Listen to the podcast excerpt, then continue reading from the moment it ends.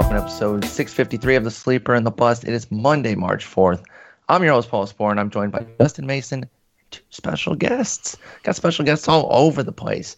It is time for the Welsh and Bogman from In This League to return. Gentlemen, how's everyone doing tonight? Mr. Paul Sporer, thank you so much for having us. We're good. Doing Appreciate- great. Appreciate having you guys back on. Justin, you're on like nine minutes of sleep. I'm here. I'm here. Uh, I, I think I'm here. Bogman's got a little bit too much energy, though, Paul. This is going to be a problem. You're going to I have got to to bring it down. I like no, no, no, I no. Keep Got to keep it up. pep it up for everybody. Let's Yeah, go. keep it keep it going. We like it. We love it. Uh, we're talking outfielders today, and uh, we're going we're going pretty deep on them. It's this outfielder part two, and let me just state right out front, we can't get to everybody. Okay, so there's going to be some folks that don't get discussed. Are we not going to talk about Jared Dyson? It we're not, and it's probably because they're not very good. Oh, got him. It's probably because they're not very good. I'm sure there's some that we're going to miss. You could tweet us. We're probably going to ignore that tweet. Please tweet So- us at Jason Collette. How about at all Jason of those? Glenn at Ian Con four. Just ask us about the outfielders that we didn't discuss. How about any once. that come in, we block them? Can we do that? Oh, That's that's pretty good. Uh, but we are going to start with a little TGFBI update. I'm sure you guys are all done with your draft, and we just made it into round six in mine. Um, okay, not quite that, but we're definitely one of the slowest ones. But uh, Welsh, I'll start with you. Where are you guys at? What round are you in? Um, and how's the team looking? All right, Oh, we're- and, and then a favorite pick of yours so far. We're pretty good. We just uh, we just turned over into round 24. So Okay. I mean, we're going here. Yeah, you're Uh, moving. Yeah, it's been pretty. So I'm on the wheel, so I have this just different, you know, just like view of this entire draft. Like I come up, I'm like, hey, I get to make two picks, and then I come Yeah. back like I don't know, two days later, and then I do it. What's funny, we were just out at a spring training game, um, and some of the RotoWire guys were there, and we were sitting there, and uh, Todd Zola sitting in front of us. We're with Clay Link and, and DVR, and I look over, and um, Todd's like, there's a baseball game going on, and he's scrolling through NFBC drafting his TGFBI team. He's You gotta- drafting his gotta last one. his pick. Yeah, He's doing his thing. That, that, Uh, that- team is look- good for him though. Like you know, exactly. He's not trying to time out. He's not trying to hold right. things up. Priorities. That's why Todd Zolman's a pro. Now, is it the one or the fifteen? Uh, I have the 15. I got the last Okay. pick in the draft, so um, we don't have to go through any. You, I mean, ask me whatever you want. You did Which is- ask. Who'd you What- get? Or who were those first two that you got at the wheel?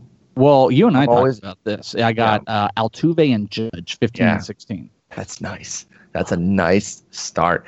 Um, yeah, and we won't go through the whole thing. You're 24 rounds deep. But uh, who's your favorite pick, kind of outside of the first five, six rounds, which are are usually kind of the foundational stars? Who did you get a little bit later that you're like, yes, got it, I'm psyched? I feel like I got a, a, a slew of them once I got into like You round can name multiples. Yeah. 15. Okay, well, starting at 15, I want all the shares of Willy Adames this year, and Okay. everybody left me Willy Adames. I got your guys' boy, Jimmy Nelson, in round 16. Yes. And then I uh, I just clicked through the next uh, five picks. I got Boxberger, ha- Ian Happ, Chris Paddack round 20, and then I got Sergio Romo in round 21 when we're looking for saves, and he was my third closer. So that like that just like you know crew there. It was a huge staple to building this team, which I built. You know, uh, heavy hitting, big power bats. I've got some speed, and I waited a little bit to go pitching. I waited till the fifth round to get my first starting pitchers, Oh, but I've been able to just kind of keep clacking at them. I, I like it. I like it a lot. And uh, I'll, I'll briefly mention that Jimmy Nelson threw without incident today. I know there was some concern because he had, uh, you know, had a little soreness, just general soreness stuff. I attribute that um, and, and, and a lot of things that we hear this time of year is stuff that we wouldn't have necessarily heard before the information age, before the internet age. This stuff comes up all the time. We freak out about it as a fantasy community. It's not all actionable. And he threw Well, without incident today. Good to hear uh, one- from Jimmy Nelson on that. I would throw out to you my 11th round pick, the very last pick in the 11th round. You want to talk about um, good news? I took Yu Darvish. Bogman and I are Oh. unapologetically into Yu Darvish, and he said he's feeling So the I. best he's ever had. His stuff is better than ever. Mhm. With uh, Darvish, him pitching without incident, slider is as best as he says he's ever had it, thrown up to 97. I mean, I'm all in. Give me all the shares. I, me and Bogman are fighting for the shares, Paul. I want all the Darvish shares. Yeah, and he's don't, my, don't uh, get in a third league with me then. The three of us. I mean, uh, watch out. You know, longtime Darvish guy, and I'm not 11th going. I'm not going anywhere this year. Did you I'm- get him in TGFBI, uh, Paul? Uh, I know I was trumped, but Oh. I was also early. So one of the things was I wasn't quite looking at him as as aggressively as I will be in a lot of leagues because I was early on pitching and I had Verlander Syndergaard. So, um, you know, I needed to get some of that hitting there around the time that I would have taken Darvish. But if he had fallen, if I'd gotten him just a little bit later, I still would have made the move there. But I, I did have to kind of leave him uh, and, and, and push it a little bit more. I took Andrew McCutchen in the 10th round. I was like, okay, if he makes it one more freaking round, I'll take him. And he actually went in the 11th round, four picks before me. So I maybe should have taken him when I took McCutchen, but I love McCutchen this Yeah, year. and watched him. McCutchen, McCutchen batting in front of Harper is going to be pretty sweet. Yeah. Well, well, and that was before he he had Harper. So we'll get into that a bit more with the outfielder. Bogman, let's talk about your draft. Where you guys at? Where'd you pick? Give us some faves. We are in round 27 now. Just uh, cross that. Almost done. Chris. Yeah, uh, and then I because I'm in Mason's league and everyone wants to impress Mason, so that we're all trying to go fast. so uh, Damn my right. my. I like my start. Everyone seems to love my first four picks, and then I went with closers, so they're like, Meh, you know, after that. But Justin uh, was on for- the Fantasy Black Book with us, and he labeled my team the best of the three with our show with Pisapia, and Bogman's the worst. I, So- I labeled No, it no, the he best though it. because uh, the Welsh is the best because uh, it looks mo- more like my team than your other. That exactly. surprise. There you go. There you go. no bias know- at all in there. Who who were the closers you got? Well, I went with Turner, Goldie, Merrifield, Suarez were my first four. Okay. So, uh, and then I went with Diaz and Chapman back to back because I didn't And- like the starting pitching around. and where are you picking again? Pardon me. Uh, But pick nine. Okay, so you're kind of in the middle there. Yeah. I I like that. I, I'm I'm nervous about closes this year. So you know, and I remember saying distinctly in January that it was going to clear up. It hasn't cleared up. Yeah, yeah. See, that's my thing too. Is the closer we get to the regular season, the more I'm citing on the elite Yes. just because they're guaranteed jobs, and we're you were seeing a lot of teams go to the analytics side. where the- exactly. They're going to wind up using their best pitcher situationally instead. So I want those guys I know are, are getting saves. And So- a lot of the depth off, off the free agent wire has gone to teams where they're not closing now. And I thought maybe they would go to some of those situations where they could close, like an Adam Ottavino. Namely, that's what I was really looking forward to seeing close. Uh, but he didn't. Neither did Zach Britton. They both went to the Yankees, you know, where they already have Chapman. And, um, you know, the, the ones who did go to close, well, Kimbrel hasn't landed yet, but he will close somewhere. He might actually take one of the good jobs, which is Doolittle, who I love. So it's all messed up right now. So I don't, I don't hate that you did that with with Diaz and Chapman. Obviously, Diaz is going to come back to the pack after 512 saves last year, but he's still going to be great. I think high Ks, quality ratios. I think the Mets are going to be solid. It's going to be a bloodbath there in the a- uh, NL East, but he's still going to get 30 plus saves. So I think he did uh, all right there. Let's get deeper in. Let's talk. You know, round nine later. You know, start getting in those mid rounds. Who are some of your favorites there? Well, I started taking uh, starting pitchers in round eight. So, hey, and I see Carlos Rodon's big face flash up because I'm looking at this right now. Someone just took him. Uh, Tanaka, Yu Darvish. It was you Eno. Uh, Cole Hamels. I took Josh Ja- James at 2 a.m. and then found out he was hurt at 9 a.m. Oh my I goodness! don't like that. That could have Um, been so nice. Wait, he he would have been your third or fourth. He would have been my fourth behind Tanaka, Darvish, Hamels, and then Josh. Oh, okay. That oh, that would have been so nice to get him as a fourth because a lot of Uh, folks were taking him as like a third. Really, I know. him up. I give give him a CPAP, and all of a sudden he can pitch. Uh, Alex Reyes, round 14. Like then that. Alex Wood, uh, Luke Weaver, Chris Paddack. So I'm taking some shots here. I and- like it for for waiting that long. I like what you've really what, what you've done there. You've mixed veterans with youth upside. Uh, I think you've put together. You know, I, I've always been a Tanaka guy too. I, I'm Tanaka Darvish there. You're really playing to to me there as, as far as grading.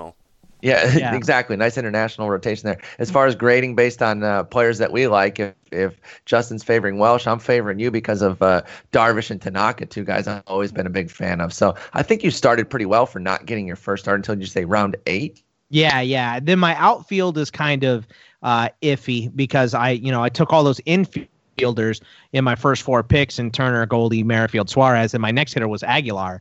Uh, I'm just trying to stack some power. So my outfield looks like round nine, I went with uh, Peralta, round 13, Nimmo, round 15, Kepler, round 19, Anderson. You really are catering to me, man. I freaking love uh, Nimmo.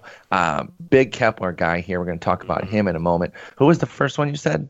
Uh, my first one was Peralta. David Peralta. Oh yeah, David Peralta. God, I've been a, a Peralta guy. That yeah, that was the first one where I was like, dang, he's he really is catering to me. You could also put Merrifield in the outfield too if you had to. So I think your does he team's setting up qualify in the outfield? He does. Oh, he Sure. does. He does. Yeah. And and, and Uh, Niko Goodrum, who you took later, will qualify in the outfield at some point. Exactly. He's going to be playing some outfield. So it and looks like Brian he- Anderson and Souza and Kemp late after this. Uh, uh, Senzel probably starting in the minors news too. So I like that one too. and and you know for as as boringly solid as, as some of those guys are and and for not for starting your rotation and outfield as late as you did i think you did pretty well there. So your team's looking uh, pretty strong there from the nine spot. I was at the seven spot.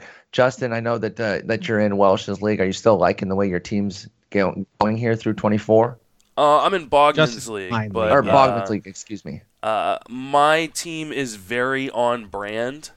that's so, good Uh, he took Jeff Samardzija. yeah, Jeff Samardzija, Aaron Sanchez, Brad Peacock, like Kyle Gibson, uh, Domingo Santana, Ryan O'Hearn. You can take Chris Stratton.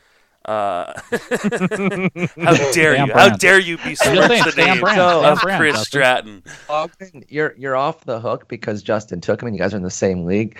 But uh, every O'Hearn share is in here because uh, Welsh Welsh got him in his, I got him in mine. So let's now trade uh, where we got him. Where where Welsh? Where did you draft Brian? Okay, so I just took him at the very end of the 23rd round, and he was my Oh. last. Besides my second catcher, I uh, I need a second catcher still, but he filled up my corner for infield uh, spot and uh, 20 last pick in the 23rd round. that's sexy, Justin. Where'd Mhm. you get him? I got him at the back end of the 21st round, so I feel like I way overpaid now. No, I'm I'm the loser then, mid twentieth. But listen, I don't want to freaking pat myself on the back or hype overhype myself.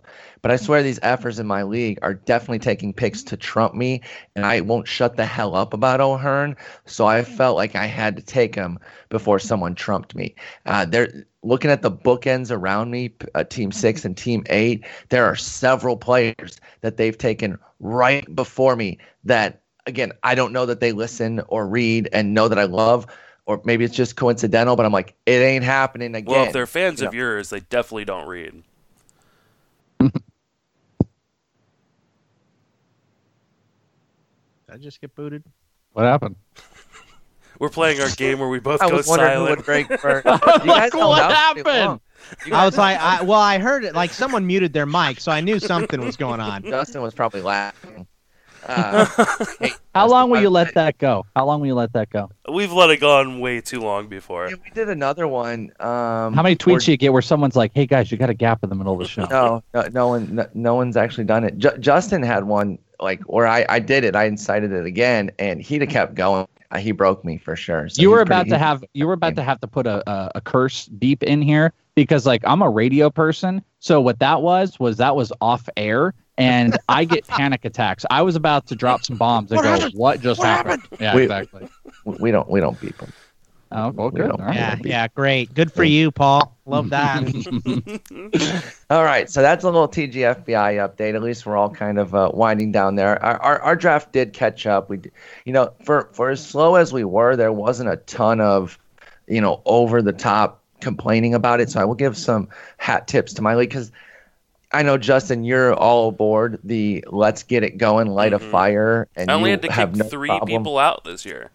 Well, plus you're you're the head dog, so I, I totally get it. But I, I I usually take a more chill on that, which is weird because I'm not usually chill about anything. But I'm I'm a little bit more chill on it, and I'm like, okay, you know, we're we're gonna get it done. It's gonna be fine. It's a slow draft, but we picked up the pace. Like I said, we're up to tw- round 21 now, and you know, the last time we did an update, I think it was with Vlad and Justin, and they were seriously five six rounds clear of me, and you guys are only a couple rounds ahead. So Well, we- there, we- and there's like two two drafts that are done. which is impressive. Yeah. very, very well done to them. Who's holding us up here, uh, Justin? Who's been taking the most time? Uh, I think it was like there's one league that's had two guys that I had to replace ultimately. No, no, I meant in our league. Oh, Like, in, I- in our league, They don't do the Fantrax timer, do they? It's I think Eno No. uh held us up one time or during labor because he was he was drafting. Oh. Um, Can't do two drafts at once. What a loser. yeah. So Can we name the Can we name the people that got booted too? That'd be fun. That'd be a fun game. oh yeah, I, I don't know if I want to give them any publicity. I had There one you go. dude who, no joke, send me an email yesterday asking me when they start.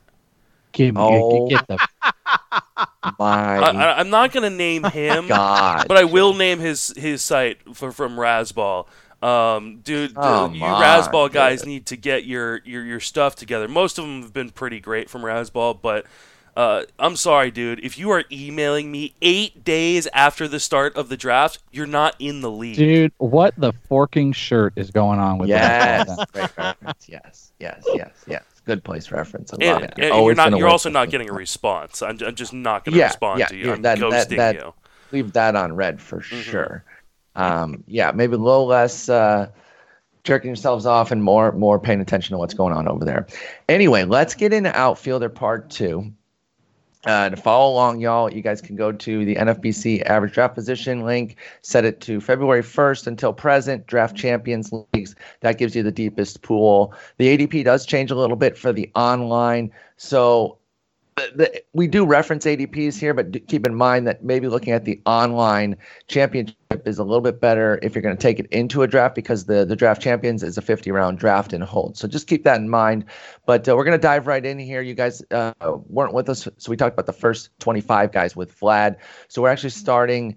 Um, we're not going directly in order, by the way, either. I will, I will point that out. But we are starting over there at the top with Victor Robles. And uh, Welsh, I'm going to start it with you.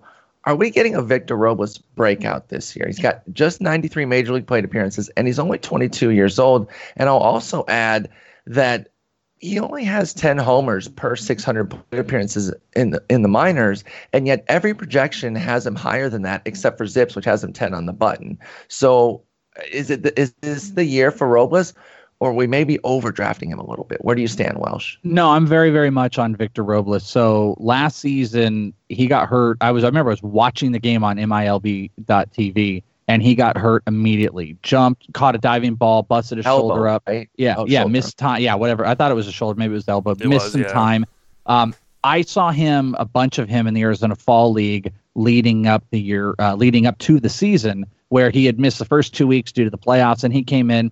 He hit the thing like gangbusters. Let me tell you, like, because this was the Fall League with Acuna, and I fought, I'm, I was, you know, million games I'm at because we're Yeah. out here in Arizona, and Acuna was a special type of talent. But when when Robles came in, everybody unanimously was like, "This is one of the fastest human beings we've ever seen." Also, so- muscle was on, bat speed incredible, made really really hard contact. I remember eh, during the prior season having a conversation on um, on Prospect One, I think with Brent Hershey, where the big question was like, is he going to develop power? And that's ultimately the question. I think he's going to develop enough power where he's serviceable in every fantasy format, a la Lorenzo Cain. and Lorenzo not just a rabbit then, because because the, the the danger would be that he's like a three homer, twenty five steal guy, which has value, you know, or thirty steal guy for Robles. That it would have value, but it, it it's a different profile than what we're seeing, which is double digit homers.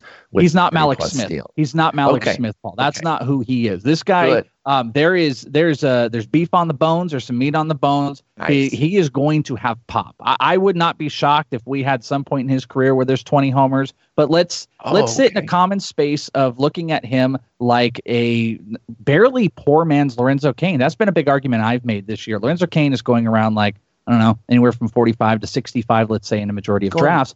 Two plus rounds higher than Victor Robles right now. And that's my point is you can wait two to three rounds later and get s- um, probably almost close to similar production. Robles should be put in a solid spot with uh, Washington this year. I think he's going to hit for high average. He's going to steal 25 plus stolen bases. That is without question. And I think the double digit homers is probably a good marker. So if he hits in the middle of an order, runs an RBIs. If not, maybe you miss out on RBIs. Again, this is just a um, cheaper version of Lorenzo Cain with higher upside at this point. Okay. So I'm all in. Okay, uh, and he has bumped up a little bit. I mentioned we covered, I think, the top 25 or 20. Might have been 27 because we did like a, a trio of guys at the very end of that episode with Sedler. Uh, but now Victor Robles is 24, so he's moved up a, a, ahead of some guys we covered last time Castellanos, Haniger, Mallex Smith, Bogman. Do you share Welsh's uh, excitement about Victor Robles? Is he somebody that you're looking to get as a primary speed option with that added punch? Um, I haven't been targeting him specifically, but I like where he's going. I like him in this group. Uh, like you said, looking at draft champions since uh, February 1st here. He's going in with Haniger, Castellanos, Upton, uh, Dee Gordon in this group is a joke. Mean, Wil Myers, get out of Conforto. And that's I, what I was I worried like about. a bunch of these guys. So I was I, worried that he was a Dee Gordon, and that's why I asked specifically about the power with Robles because I don't like the rabbit types that don't give you anything but that, or or they can give you some other stuff. They can be runs, they can be average, but there there's no power to speak of, and that's I, what I I'm concerned. surprised Mallex Smith is going above him. I see Mallex Smith on here in Draft Champions as the 23rd outfielder. He's going. I- I, I just don't get it. 40, it's 40 plus SBs, and the fact that he actually can take a walk, and so his OBP is pretty sharp. I think that that's what's really driving it with Mallex Smith. I tend to agree with you though that I, between the two, I think I, I would rather have Robles because, like I just said, I don't really like to take the the rabbits um, that that don't offer anything power wise. There were some concerns about Robles before Harper finally landed that like, uh oh, what if he creeps and and Harper goes back over there? Then where's he going to play? Or at least for the 26 games that Adam Eaton's going to play this year. and, and while I think you're no- being too nice, Paul. I'm predicting a breakout for him. Give me a break. A break, Uh, break. wha- He's going to break what? While it's no uh, it's no Bryce Harper, I will mention that Michael Taylor's there though. So Justin, the question for you with Robles is, um, what kind of what kind of leash do you think he has for underperformance to start with Taylor there? Let's assume Eaton doesn't get hurt because obviously that would clear things up. But if Victor Robles comes out of the gate really cold and it's Soto, Eaton, could, does Taylor start to eat up some of that time because he's a good defensive center fielder as well? Yeah, I think they're going to give him pretty free reign, and I'm not necessarily. Robles?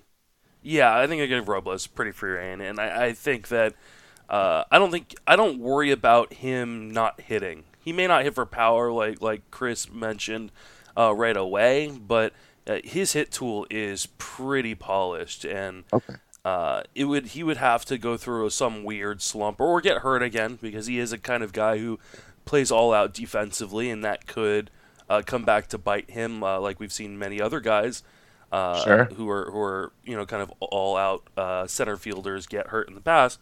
Uh, but I, I have no I have no fears about his playing time, uh, especially Okay. considering uh, Taylor's strikeout rates. And can I throw Yeah. out one thing too? I just want to sure. make a, a double reference here of when I said the 20 homers. I am not saying that I wouldn't be shocked if the 20 homers happened this year. You're I think saying this is a career future, long. I think Like thinking a- a 25, future long. 26 years old. But want to throw one other thing out because I don't think you can take that off the table because you go look at a guy like Ozzie Albies who caught absolute Yeah. fire, fell off the He table in the second half, dropped 20 in the first half of the season, first 90 games of the season, and it was built on a lot of the bat speed. And Victor Robles, go and watch Victor Robles. This guy, it's an incredible, just boom, just uh, the way he pops that bat across the plate. He is going to generate some power. So He's again, I just want to Starling make it yeah, I I, lo- I I think that is a fantastic. call-outs. That's I- a I love- fantastic one.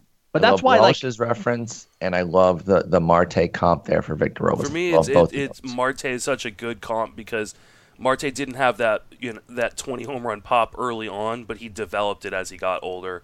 Uh, And I think Robles will do the exact same. And I think Robles can steal 40 plus bags in, the- in the majors. and if you can just live with 12 homers, 25 stolen bases, and a 280 average this year with probably 85 runs, if if if you if that can be a comfortable range, you're going to walk away happy. But guess what? I think there's a lot of upside that's still waiting there. But Yeah. be comfortable with that. agree. I think the draft. Uh, I, I think the draft market agrees, and that's why it's going so high. Uh, but I'm in. I'm, I'm going to get some Robles shares for sure. Justin, let me stick with you on this because, as I mentioned, you have stated that you do like these types of. I want to ask you your favorite rabbit at their ADP because we got a range here. We have the aforementioned Dee Gordon going around pick 105. Billy Hamilton around 152, and then we jump way down to Greg Allen at 301, and the dentist Delino DeShields at 338.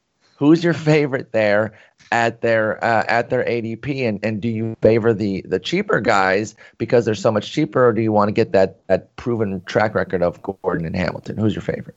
Uh, DeShields is my favorite because, like you said, he is uh, super, super cheap. And I think he's going to play because I don't know that the Rangers have anybody who can play center field full time. It's already been stated that he is the, the starting center fielder. Yeah. And and So the only thing that gonna would obviously change that would be you know falling flat on his face again, which of course I- did I'm last sure year. you but know the answer to this question, uh, but how old is Delino DeShields Jr.? He's going into his age 27 season. Yeah, that's insane. Ooh, like I would have thought he was uh, older than that. He seems like he's been around in in a train wreck of a age year. 26 season. Excuse me, I had, I Mm. had it a little. It was a little early there. Pardon me. Well, he's going to turn 27 in, in August. So, uh, yeah, but it's before. It, so it's its age 26. He's like, is, it, season. is this Brad Pitt? He's just getting older as the show goes on, or younger? it, He's de- just- it depends. It depends. Um, July is the cutoff. Of, Ah, like, when I- I didn't know your curious the case cutoff, of yeah. Delino Your DeShields. birthdays after July. It's it's your age, whatever you are, right then season. I think So the that- most shocking thing about Delino DeShields Jr. is that Paul's still trying to get the dentist nickname over. It, It, it is it's happened. It, no, it's that's worked. it's, it's already It's happened. It's absolutely it worked. is established. uh, but in a train wreck of a season DDS, last for those year, That don't know. I remember I got a lot of people saying, "Is it because he got hit in the face and had to go to the dentist and his face was all messed up?" I was like, "No, it's straightforward. It's DDS. It's not that. It's not that complicated. It's a pretty good nickname. I'm sticking with it. I got to lobby Sean Foreman over at Baseball Reference to get it on his damn page, though. Uh, anyway, continue, Justin. I'm sorry. yes, uh, in a train wreck of a season last year where he hit 216, 310, 281, and only got three uh, not, 393 plate appearances, he stole 20 bases. In 24 attempts too. I love that. Yeah, it just he walks, uh, which kind of makes up a little bit for the average. He's not going to hit for average, but there's no reason to think he can't get 450 to 500 plate appearances. And if he gets that many plate appearances, he's stealing 20 to 30 bases, and with the potential of a whole lot more if for some reason he can maybe get some extra added BABIP uh, help because his BABIP was uh, 30 uh, plus points below his career norm uh, Mm-hmm. last season. I, I just think that at the I hated him when he was going in the top hundred Oh my last god, year. the top 100. It was Yeah. insane, dude. but and now, I, now I the hate's gone too far. Yep, I totally agree. Um, I think there's, I, and I said this last year, um, and I jumped out at top 100 too. I thought that that was crazy. I, I was trying to get him everywhere in, in February drafts. Then March came around. I was like, bye, bye, Felicia. I'm out on this. I still think there's a little latent punch here as well. He did pop six homers in 120 games of 2017, just two homers last year. And by by by latent punch here for Delino DeShields, I'm talking like eight to 12 homers. I'm not talking anything crazy, but something to, to where he's not just a pure rabbit. He's actually giving you a little, little something. Uh, but what I really do like is that he knows how to take a walk too. It's a proven 10% walk rate over 1,500 major league plate appearances. So the OBP is going to stay solid even in, like you called it, the train wreck season. He had a 310 OBP despite only hitting 216. Bogman, over to you next. Um, who's your favorite here? And if it's DeShields, then I, I would ask you to maybe talk about your second favorite so that we don't just repeat. But uh, do, you, do you like somebody other than DeShields better? Well, the Welsh will attest to this. I hate all these losers. Okay, And yeah. none uh, of them will be- You and I are similar where we don't really get these guys, but DeShields is somebody I still keep some. I have a some bet with DVR that Billy Hamilton will wind up in the minors at some point this year. So Oh, It's for wow. all it's for all you can eat Carl's Jr. So it, during That's first right. pitch, if, if Billy Hamilton gets um uh sent down, Bogman gets all you can eat Carl's Jr. I'm on a drain DVR's that wallet. I'm a drain that wallet. Please, please let me be there for that. yeah, go I, to I wire don't want. I don't want to boy. eat anything at Carl's Jr., but I want to be You there can to hold the witness. buckets. Yeah. uh, I Dee Gordon. There's absolutely no way in hell I'm drafting. Uh, just he's hitting nine. He really is only stolen bases anymore. He's not going to score as many runs because he's hitting at the bottom of the lineup. The average has gone down. Um, he won in two of the last three years. It's worth noting. Yeah, yeah. So he's not going to score those runs. He's not going. to He doesn't have a lot of punch to drive people in. Uh, he's clearly not going to hit homers. And so all he really does is stolen bases, and he's still going so high because people are desperate for stolen bases. I'm just not doing it. Um, Billy Hamilton or DeShields out of this group, uh, probably the ones I want. I'm not really into Greg Allen holding that job the whole year. So if I had to pick one, it would be DeShields because he's 338 and Hamilton's 152. But I'm just, you know, I- I'll have zero shares of these guys. Same question then, Welsh. If, if it's if it's also to Shields, then give us some some other uh, thoughts on somebody else, so we don't just keep repeating. Or or are you out on these guys as well? How do you how do you value these rabbits? I mean, I, I'm I'm not quite in. Um, Delino DeShields, let's just get this out of the way. That's the guy that, that I think unanimously is kind of the pick here. You know, you're getting kind of those fears that you talked about with Robles. That is DeShields, but you get him post 300. So there's that. Greg Allen is interesting. I've seen him for the last three years throughout the minor league system, but holding the job is the perfect point here. One thing I want to throw out about Dee Gordon, and, and this kind of goes to my Mallex Smith thing. All logic does say that a guy like Mallex Smith you know, he he can take a walk. Oh, the stolen bases are there, an opportunity. No, all I'm saying is is Mm. logic doesn't always equate to baseball decisions where uh, Dee Gordon can hit for average and the team might flip those guys. There has been I mean at least I haven't seen it. There's no guarantee. They haven't said that Mallex Smith is guaranteed to have the leadoff spot for the season. They might flip that thing. Dee Gordon still a prime player. I'm just putting that out there. I'm not drafting him though. Billy But Hamilton Mallex, Mallex Go can ahead. take those walks. Like I agree. like I'm not- I'm- DeShields. again- That's what I like. I'm not. I'm not disagreeing. I'm Yeah, not trying yeah. to be anti Mallex Smith. I'm just saying that we look at those things. I think. Why they do you hate Mallex thing. Smith? why, I know. why, why do you hate him? Oh, so oh, I think they Are can you not worried about thing. Mallex Smith's arm? I mean, that's to me that's the bigger issue with Mallex Smith is we don't know if he's going to be ready for the start of the season. Yeah, Mallex I- Smith. I, I can tell you uh, little insider information. I was over at Mariners Uh-oh. camp uh, about a week and a half ago, and D, E5, Haniger, and Mallex were all working out together, taking. BP, Oh. and then they all came back together. And uh, and Mallex looks uh, looks great. So I'm just Okay. throwing that out there. That didn't mean anything, but he looks great. And he was taking BP, and he was with all those guys. But coming back, Billy Hamilton. I wouldn't say that I want to be in on him. I we are do, we're doing a 16 man AL because we're psychopaths. What? Uh, yeah, we, we have a we have we You call should it be arrested for that. we call we call it the ALNL Masters. It's a league where you have an entry and you draft an AL team and an NL team simultaneously, and Old the spots. in a young Love that. priest. Yeah, it's it's insane. I took Billy Hamilton in the AL AL format. I don't remember if it was the sixth or seventh pick because I went heavy pitching.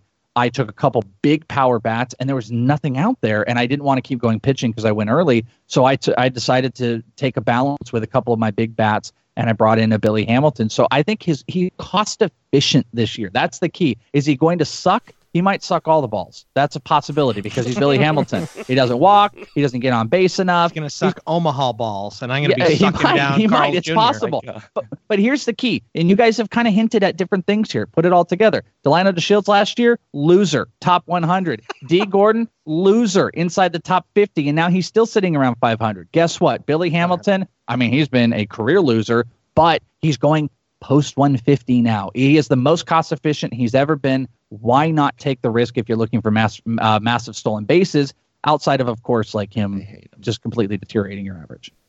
because I can't stand him. That's why I don't take Yeah. him. Sign me up. And it's T. Yeah, and we can leave them all. We can leave them for Justin. Honestly, the guy we didn't talk about at all, Greg Allen's probably uh, my my second fave. He'll end up being the best because we didn't with talk the about him. Shields. Yeah, right. Exactly. I don't understand Perhaps why we should jump people like Greg Allen. I understand that he's got a role because the Indians have decided. you don't understand that- why people like him or don't like him. why they like him. He he's not good. They don't like him. He's he's real. There- no, there is this small contingent in the fantasy tell You you. just said you want to take Billy Hamilton and uh, 150 picks sooner, and Two- you're gonna trash talk Greg You're Allen. damn right I am. You are a 2016. Arizona Fall League. 2016 Arizona Yeah. Fall League. I Uh, we had Eloy. We had uh, Gleyber Torres. He was the youngest to win the MVP. There was a guy named Greg Allen that was there, and he played on the same team that Eloy uh-huh. did. And Greg Allen was one of the most explosive players there. So what happened is all the draft nuts got their look at Greg Allen early, and he was the talk of the town. I was talking him up, James. Everyone's talking up Greg Allen, and it's still in the back of everybody's head now because he gets the opportunity. And the Indians got a bunch of losers in their starting lineup. Yeah, but they've got a bunch of losers in their starting lineup, and he's going to bat eighth in it. It's Yeah, like, and then ugh, who's going to get replaced by Bradley Zimmer, or they're going to sign Carlos Yes. Gonzalez? My Tyler boy. Naquin's gonna be replaced by Brad Zimmer. Now, the, you, you, Justin, you're so whack. Uh, freaking getting excited about Billy Hamilton's whack ass, and then I'm trying to clown excited about that. He absolutely did. He's like, "Yeah, give me all the Billy Hamilton." God, you need Yeah, you heard it. Rewind the tape. Oh, uh, uh, give me all the Billy Hamilton. It's going to be on all my teams. It's going to be so awesome, everybody. You know I'm Listen. talking about Justin and not you. Oh, I thought you were talking about He's me. insulted for Yeah. Justin. Okay, so I did. I, that was my impression Hey, for Justin. I was Speaking of defending. morons, um, Justin, you just said, "Oh, Greg Allen's gonna be batting eighth. Where the fuck do you think Billy Hamilton's gonna bat?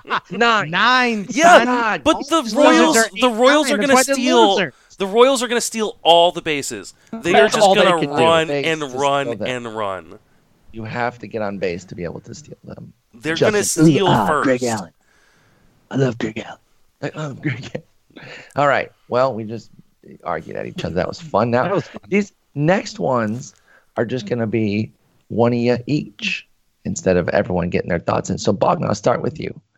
Is Justin Upton kind of underrated because he's boring? Underrated relative to, you know, top 110 picks. He's going 104. Uh, you know, I think it's kind of the boringness that keeps him down at 104. I feel like he's a top 75 type of guy again. He's 30 homers in the bank. What do you think, Bogman? I think he's he's underrated because he does a little bit of everything, but he doesn't do one thing amazingly well. And that's kind of when you're in this range, people love the Wil Myers power speed combo. Yeah. You know, uh, Mitch Haniger kind of does what Upton does, but hits better. Yeah. Uh, Cain steals bases. Brantley has average. Uh, Conforto and Ozuna are kind He's of young. yeah young and have upside. So I I think in in head to head, he's uh, he's he's kind of underrated because he's streaky as hell. So he'll lose you some weeks when he's hitting 119, and then he'll win you some weeks when he's hitting 380 in the next month. So yeah, uh, the entire just by himself. You can just have him in by by yourself, and Justin Upton will win your league because when he's on for those that month incredible. or two, he's insane. But yeah, like again, underrated relative to where he usually goes. I'm not saying that no one knows Justin Upton or anything like that, but like I say, he's you know he's 30, 85, and eight in the bag. The average does fluctuate. We're at 246, 273, 257 the last three years. But I also have been harping on how the fact that I like that at, uh, that Angels lineup a little bit too. So I think he can get back to 100 runs, which is where he was two years ago, uh, and just 80 last year. But even even the 80 in the bag. So give me 30, 80, 88, and like a 255 at pick 104. I think that's a nice little little uh, surplus value there from Justin Upton. how is he going next to Dee Gordon? He should be like 50 spots ahead of loser I, Dee Gordon. I totally agree with that. All right, Welsh, since you do uh, Prospect One, a fantastic minor league podcast or a prospect podcast, I'll ask you the the Prospect One is Eloy Jimenez at, at pick 124 kind of a sneak tip bargain compared to where the other Uber rookies, uh, Victor Robles and Vlad Jr. are going. Eloy Jimenez, as Eloy. PSP likes to say, Eloy. Um, just saw Eloy today. You know, something jumped out to me. I just want to put this one little like ooh, thing in here. He looked more unathletic than I can recall, and Oh. I've seen him for like three straight years. He was chugging around. They were doing base running drills today, and he was just chugging around, just struggling a little bit. But but that aside, that's not his game. His game is all about the bat. He's got this kind of like inside, you know, control on the inside, bring it back out, and he just powers through. He's got he's got that sound that changes the game. You know, like you go to a BP and you hear a different sound. Javier Baez has had it. The, all Weren't the, you with us? Wasn't it me, you, and Eno on the field uh, at Fall League when he was taking that batting practice? No, that was the. I wasn't special enough to be on field on that Oh one. I was on the last one. That was the one where he did the, the Facebook Live with Brett Phillips, and Brett Phillips is like, ah, just like being an insane person, right? That one. Phillips Phillips is the man. Yeah. Oh, you know, yeah, it's crazy. You know, I just remembered about that. Uh, it was it was 2016, and we also interviewed Jake Bauers. I wonder if that's when my love affair started. But anyway, um, yeah, Jimenez again. You know, 124 is still pretty expensive for somebody who's never played. But when you're comparing it to where Robles and Vlad Jr. are going, Yeah. he almost feels like a little bit of an afterthought. I think he's going to get the two week treatment. You know, I, I don't see any reason why they would hold him beyond that. But shouldn't he be up after that after that first little period there? What is it? Two weeks, 15 days, whatever Yeah, I don't. and then uh, and then go.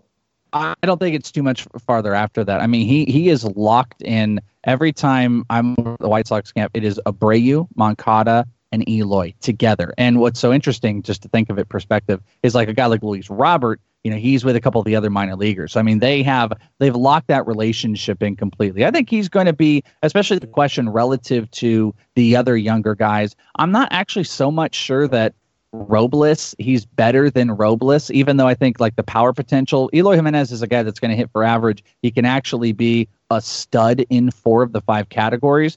But with Robles, there's a little bit more guarantee and stolen bases, which might be something that we're trying to grab at a little bit more. But there's yeah. no doubt with Vlad Jr., there is no difference whatsoever. Can I ask you something real quick, Paul? I know we don't want to yeah. go too crazy in it, like around here.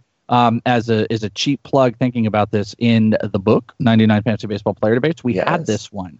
Our uh, our book we've got. We have a debate, and I'm just going to say the debate real quick and get everybody's visceral reaction. Um, in round 45, as we call it in our book, Mitch Haniger versus Eloy Jimenez was the debate, and it's relative to the value. Um, that's how we wrote these up. So think of where Eloy is going, where Haniger is going. We had Steve Gardner, James Anderson, and actually a, a, a cumulative vote from our ITL Army about those guys. Who would you take thinking about the value of where Haniger's going and a guy like Eloy Jimenez is going? Which one would you side on? You know, I've got it's maybe a little bit of a blind spot. I haven't really fully gotten in on the Mitch Haniger hype. I respect that he's a quality player. I'm, it's not like a uh, he's going to be a bust type of thing for me or anything like that. But I just I'm not fully in. Is he better than take, Taijuan Walker? Do you think? Um. Well, because Taijuan Walker has a, I get, I know what you get. Obviously, he got trade. Yeah, yeah. Mm-hmm, but mm-hmm. Uh, I love Taijuan Walker, so you have a hard time really getting me to uh, to hate on him. You're gonna, you're gonna say Eloy over Haniger with the value. I think I might because he's going what thirty picks cheaper. Yeah. So I, I think I'd rather have have that situation. So yeah, I would take Eloy. I know Justin, Justin is Haniger on that, hundred percent, right? No.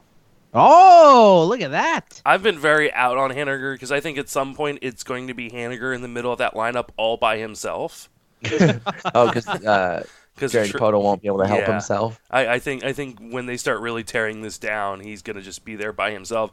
Uh, not to mention, have we forgotten Mitch Haniger's injury history? Like no, I mean, everybody I, does. I, I love I loved Haniger last year because of where he was going, and yeah. I love him as a talent. But I we are not discounting the fact that this guy has had a hell of a time staying on the field his entire career. That's what it, took him so long to break out. That's yeah. why he's 28 already. And so I, I want. I mean, Mitch Haniger is going like right behind Eddie Rosario. I will, t- and right in front of Victor Robles. I will take both those guys every day of the week over Haniger, and I will take the the what thirty pick discount on Eloy Jimenez every hmm. time because while Jimenez is a going to be a rookie, uh, like the Welsh mentioned, he has a pretty uh, established hit tool that I think is going to translate very smoothly to the major leagues. I, I have no doubts once he's up, he's going to hit.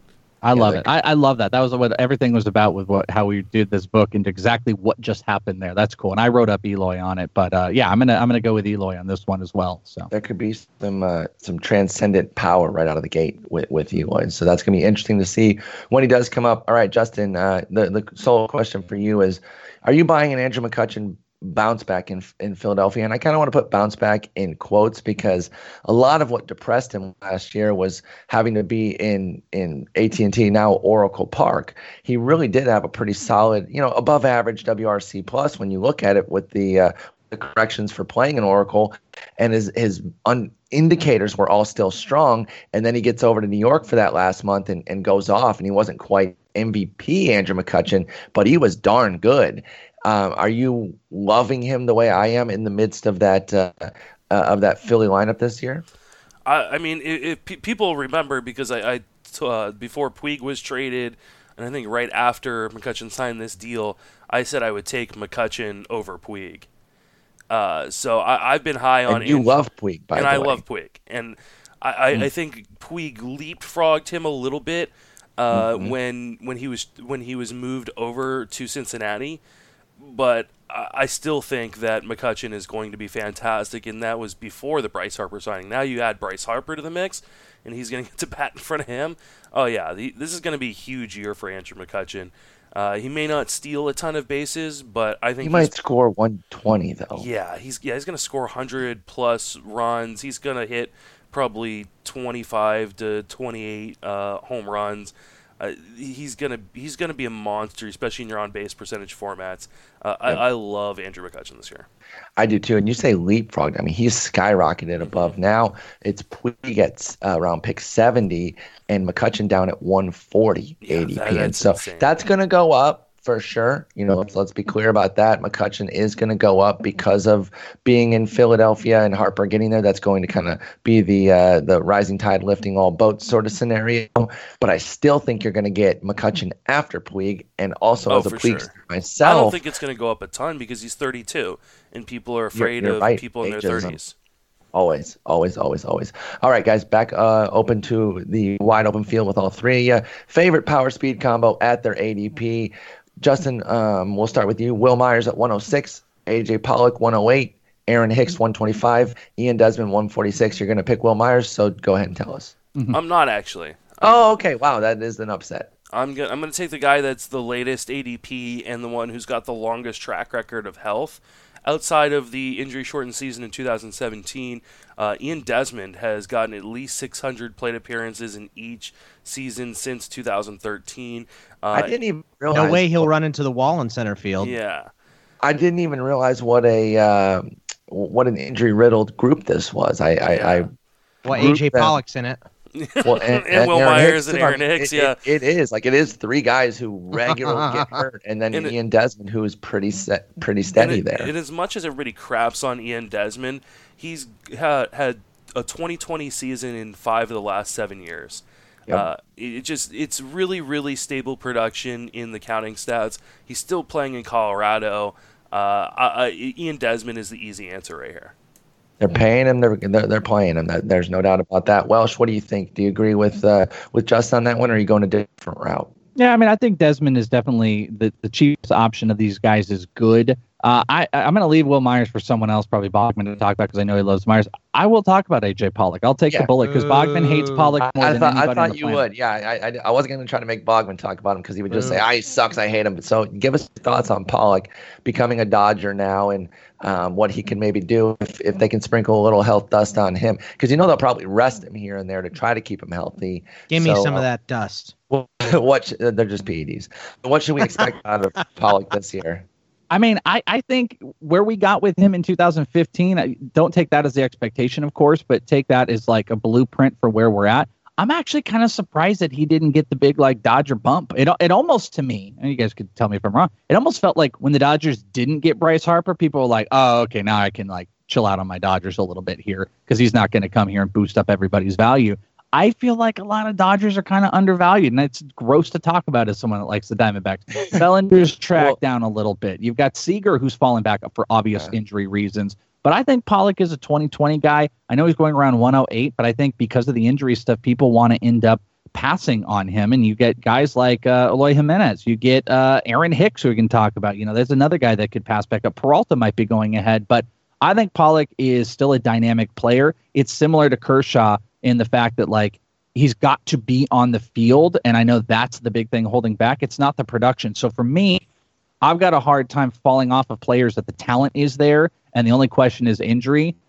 Where it's not like, yeah, the production has really tapered back while also being hurt. That's I just don't think that's the case. So I think he could be in line for a 2020 in a prime spot with the Dodgers, competing all season long and with a good average. So I like Pollock. Yeah, I mean, I- I feel you on that. Uh, that's basically one of my driving theories in fantasy is draft the skills when when they're there, even even with health being absent, and you know hope that you spike the the healthy season because health is so unpredictable. I grant that somebody like Pollock, you can feel pretty comfortable assuming that he's going to miss time How because of how he often play, Paul? he has. Um, What's your over under on it? One one thirty eight. Steamer has it 126. Understandably, too, right? Because he has 12, 112, and 113 the last three years. so why did I go higher? Because there's nothing that's chronic carrying over that makes me believe that he's going to get hurt. Now, I think it was Except his Justin. body. One one of you earlier was talking about playing all out in center field and what that can do to guys. He does have that sort of careless, you know, play He style. dives, yeah, yeah, and Yeah. he runs hard, and he like on uh, grounders too. That was his uh, injury. I don't think this year, 2018, but 2017, he pulled his groin trying to beat one out at first. Like he, Mm-hmm. he's a hard nosed player, which I, I respect, but it definitely, I do respect it, but it, it, definitely gets yeah more more injury and All right, less fantasy. So Bogman, I'll let you name your favorite, but I want uh, I want you to talk about Wil Myers as uh, Okay. Welsh uh, alluded to. So if he's not your favorite, who is? And then and then give us your thoughts on Wil Myers. He's the most expensive of the bunch, but he's also pretty darn good, and and we're not that far removed from a 30-30 season. So uh, give us your thoughts here. Right, and I think he has the highest upside out of any of these guys. You know, Pollock obviously had the amazing first round uh, type of season a couple years ago, where you know he he was hit twenty and stole forty almost, and uh, he he he was amazing. But I don't think he has that anymore. I think you know. You draft him hoping for the 145 games, expect about 120, and he goes too high for that. So uh, Wil Myers is definitely my favorite here. I do have a lot of shares of Ian Desmond, though. I think just like uh, Justin mentioned, uh, the 2020 and the playing in Colorado. I love all that, and I love Hicks hitting at the. You know, Hicks hitting in front of a Judge Oh, and. Stanton is a pretty good spot to be in, isn't it? Yeah, I I, was gonna on. go. I was gonna go nuts on on top. I actually like this whole group here. I can find myself. I actually ended up getting uh, Pollock and TGFBI because he fell to me, and I thought it was a good value. I think it was around 118, so 10 picks lower than the ADP that we have listed here of 108. I felt okay with it. Uh, I do like Myers, by the way, just for the sake of being 100% correct. It was 28 28, not 30 30 before you email me or, or tweet me saying I got it wrong, but close enough. Well, I'm rounding a little bit. Um, I've always been a Desmond backer. I, I swear to God, you rewind to uh, you know pre 2017, and you tell me that this player that I've I've backed for so many years, I'm, I've been so excited about coming off of his best year ever, is going to Colorado. And there's no universe where you could have convinced me that he was going to put up a 69 and 81 WRC plus. Nice. I just would have never, never believed it. I would have been like, no way, dude. He's going to be a monster. He's going to be such a stud. And he's been total crap pretty much. I mean, the, he did have the 2020 year last year, so I love Desmond. But my favorite of the bunch is Aaron Hicks. I absolutely love Can I Aaron ask you real quick on this? Yes. Can uh, Bogman doesn't count here because he's an invalid uh, decision maker because of his uh, bias against Pollock. That's fair- that. fair point. it's called a That's- right decision maker. Okay. Can either of you make a case that you wouldn't combo any of these two players? Any combination of Hicks, Pollock, Take and Desmond is a huge winner. Oh, I would absolutely combo them. I've got Okay. no problem Wait, wait, doing wait, you that. mean by like take two in one draft? Take two. I'm saying like these guys. There's, there's absolutely no way I would do that. oh, okay. Oh, so I- why? So why? Because what happens when you lose both? Oh, you're, happens you when you are gonna other like it's not not guaranteed to lose them. I mean, you, it you're, might you're as take- well be. It's just it's too risky. I if I'm gonna take a guy with uh, these kind of injury histories, I'm gonna pair him with someone who's safer. So give me Wil Myers and David Peralta instead of Wil Myers and AJ Pollock or Wil Myers and Aaron Hicks. It just Yes, I disagree, but yeah, below. I mean, Yeah, you I'll- said David. I'll- Peralta. I'll, I'll take two of them for sure. Yeah, me too. Um, you know, give, give me Hicks and Desmond. Give me the two cheaper ones. Give, give me Myers and Hicks. Anything with Hicks, of course. I still I still believe that Hicks can put up a 30-20 sort of season. Obviously, he needs to stay healthy. He hasn't done that. I fully grant that. But that goes back to my theory earlier of I'm going to bet on the premium skills and hope to spike the the health. It's similar to Justin's theory of, of punting batting average and hoping to spike 260 plus from some of these guys like a Wil Myers. That that I do the same thing with premium skills and let me spike some health. And I did last year with Hicks. He played 137 games. Now that's still not you know, uh, Cal Ripken over here, but it's 581 plate appearances, and I got 27 homers, 11 stolen bases, uh, 90 runs, and 79 ribbies. We were talking about how many runs McCutchen's going to score. Hicks might only play 589 uh, 581 plate appearances again and still score 100 because he gets on base so much and he's going to be in front Well, of Judge, yeah, and Stan- the beauty Sanchez. the beauty of Hicks and Pollock, uh, at least out, out of these four, is they're both going to bat at the top of the lineup, and so they're going to get added plate appearances. So when they miss time, it's not going to hurt as much uh, as call. it might with Wil Myers or Ian Desmond, who are who are Myers more- should be in the middle though, right? He shouldn't be too far down. Yeah, but they're still He won't be in the- number one. if they miss if they miss 40 games it, Yeah. th- that 40 games is going to hurt a lot more than the 40 games than, than Pollock and, and Hicks miss. You're right. You're right. That and that's a great call out because they will will both be leading off, and so they get those incremental That being- incremental. Uh, That being said, I, appearances I, to I'm with Bogman and screw the Dodgers and AJ Pollock. Yeah. There's a lot of Dodgers hate on, on this show with uh, with two Diamondbacks fans and a Giants fan. I, I, I kind of like the Dodgers as far as fantasy talent. we Uh, were, uh, uh, Paul, we were when we were at uh, we were at Camelback Ranch today, and I got there super early because I'm a psychopath, and I forgot a hat. And I was walking around, and I was like, "Oh crap!" Because you know the sun and everything. So I go into their little clubhouse, and I look around, and there's nothing but Dodger hats in there. And I go, couldn't do it. "Well." I called. I, I text Bogman. I'm like, "Can you bring a hat from your house, please? Otherwise, I'm just going to go with no hat and burn my head because I won't wear a. Dodger hat." Yeah, no, you got you got to stick to your guns there. I totally, totally respect that. Um, and and Rather- by the way, I feel personally attacked when you're talking about needing to buy a hat because of sunburn. It was 32 degrees here today with like a wind chill of 24, and I, I hated existence every time uh, Charlotte and the dog I'm watching, Plato, had to go out to the bathroom today. no I wonder just- Paul like, was in a bad mood when we fired There, up on there you Skype. go. It's I'm Paul. like just. Just, just piss everywhere. Just, just poop on. Don't Paul, let me care. tell you I'm going to buy aloe So vera hold you over the we're toilet. We are so burnt. I'm going to take We a picture and send it to you. I am like a lobster. I had to put vinegar on. I smell disgusting right now, and I'm hating life. I'm so burnt. I'm going to send it to you. So for everybody that you are uh, out in snow, I have a bad sunburn. I hope you feel better, but I'm remarkably jealous. Welsh, I'm going to stick with you. If I recall correctly, you're a pretty big Joey Gallo guy. And so I want to ask, how do you approach drafting him? Because you can't just do it straight up or or or willy nilly, where you're just going in your draft and all of a sudden you take him, and maybe you have a a um, a Rhys Hoskins who only hit like 240 last year, and uh, let's say Giancarlo Stanton. You know that'd be that'd be amazing power. But my point, of course, is the batting average because Stanton's not a huge batting average guy. Hoskins hasn't been, although I, I maybe shouldn't have brought him up because I sneak tip think he can he can jump up to like 270 this year. But the point is with Gallo's 200, 209, and 206 the last two years. And side note, people, stop saying if he hits 240, he ain't gonna hit 240. Okay, there's no reason to believe that he can spike a 240. Spiking for Joey Gallo right now is two and a quarter. Besides So, hitting uh, 239 in the second half last year, but yeah, he can't do it. Sweet. Yeah, but he hit 280 in, in the season. August, and then he hit like 190 in September. exactly. That was like he came right because I down. was all on the. I was like, eh, this 240 is looking pretty good for next year. Might be a first round pick if that happens, and in September. I mean, th- Joey Gallo is 15 batting points percentage off here from being Chris Davis and in having the production. I mean, that that's where we're No, getting he's at with him. 40 points away. From Well, yeah, I guess if you're looking at Yeah, I'm looking at like a 215. I'm looking at a 215 here. hitter Okay, Paul. so I'm optimistic. He has optimistic. he has to hit 215 to be called a 215 hitter. And you you got all cocky about how he hit uh, 294 in August. Do you know what he hit in June and July combined? If you add the batting averages, Yeah, it's like 302. 151 or something.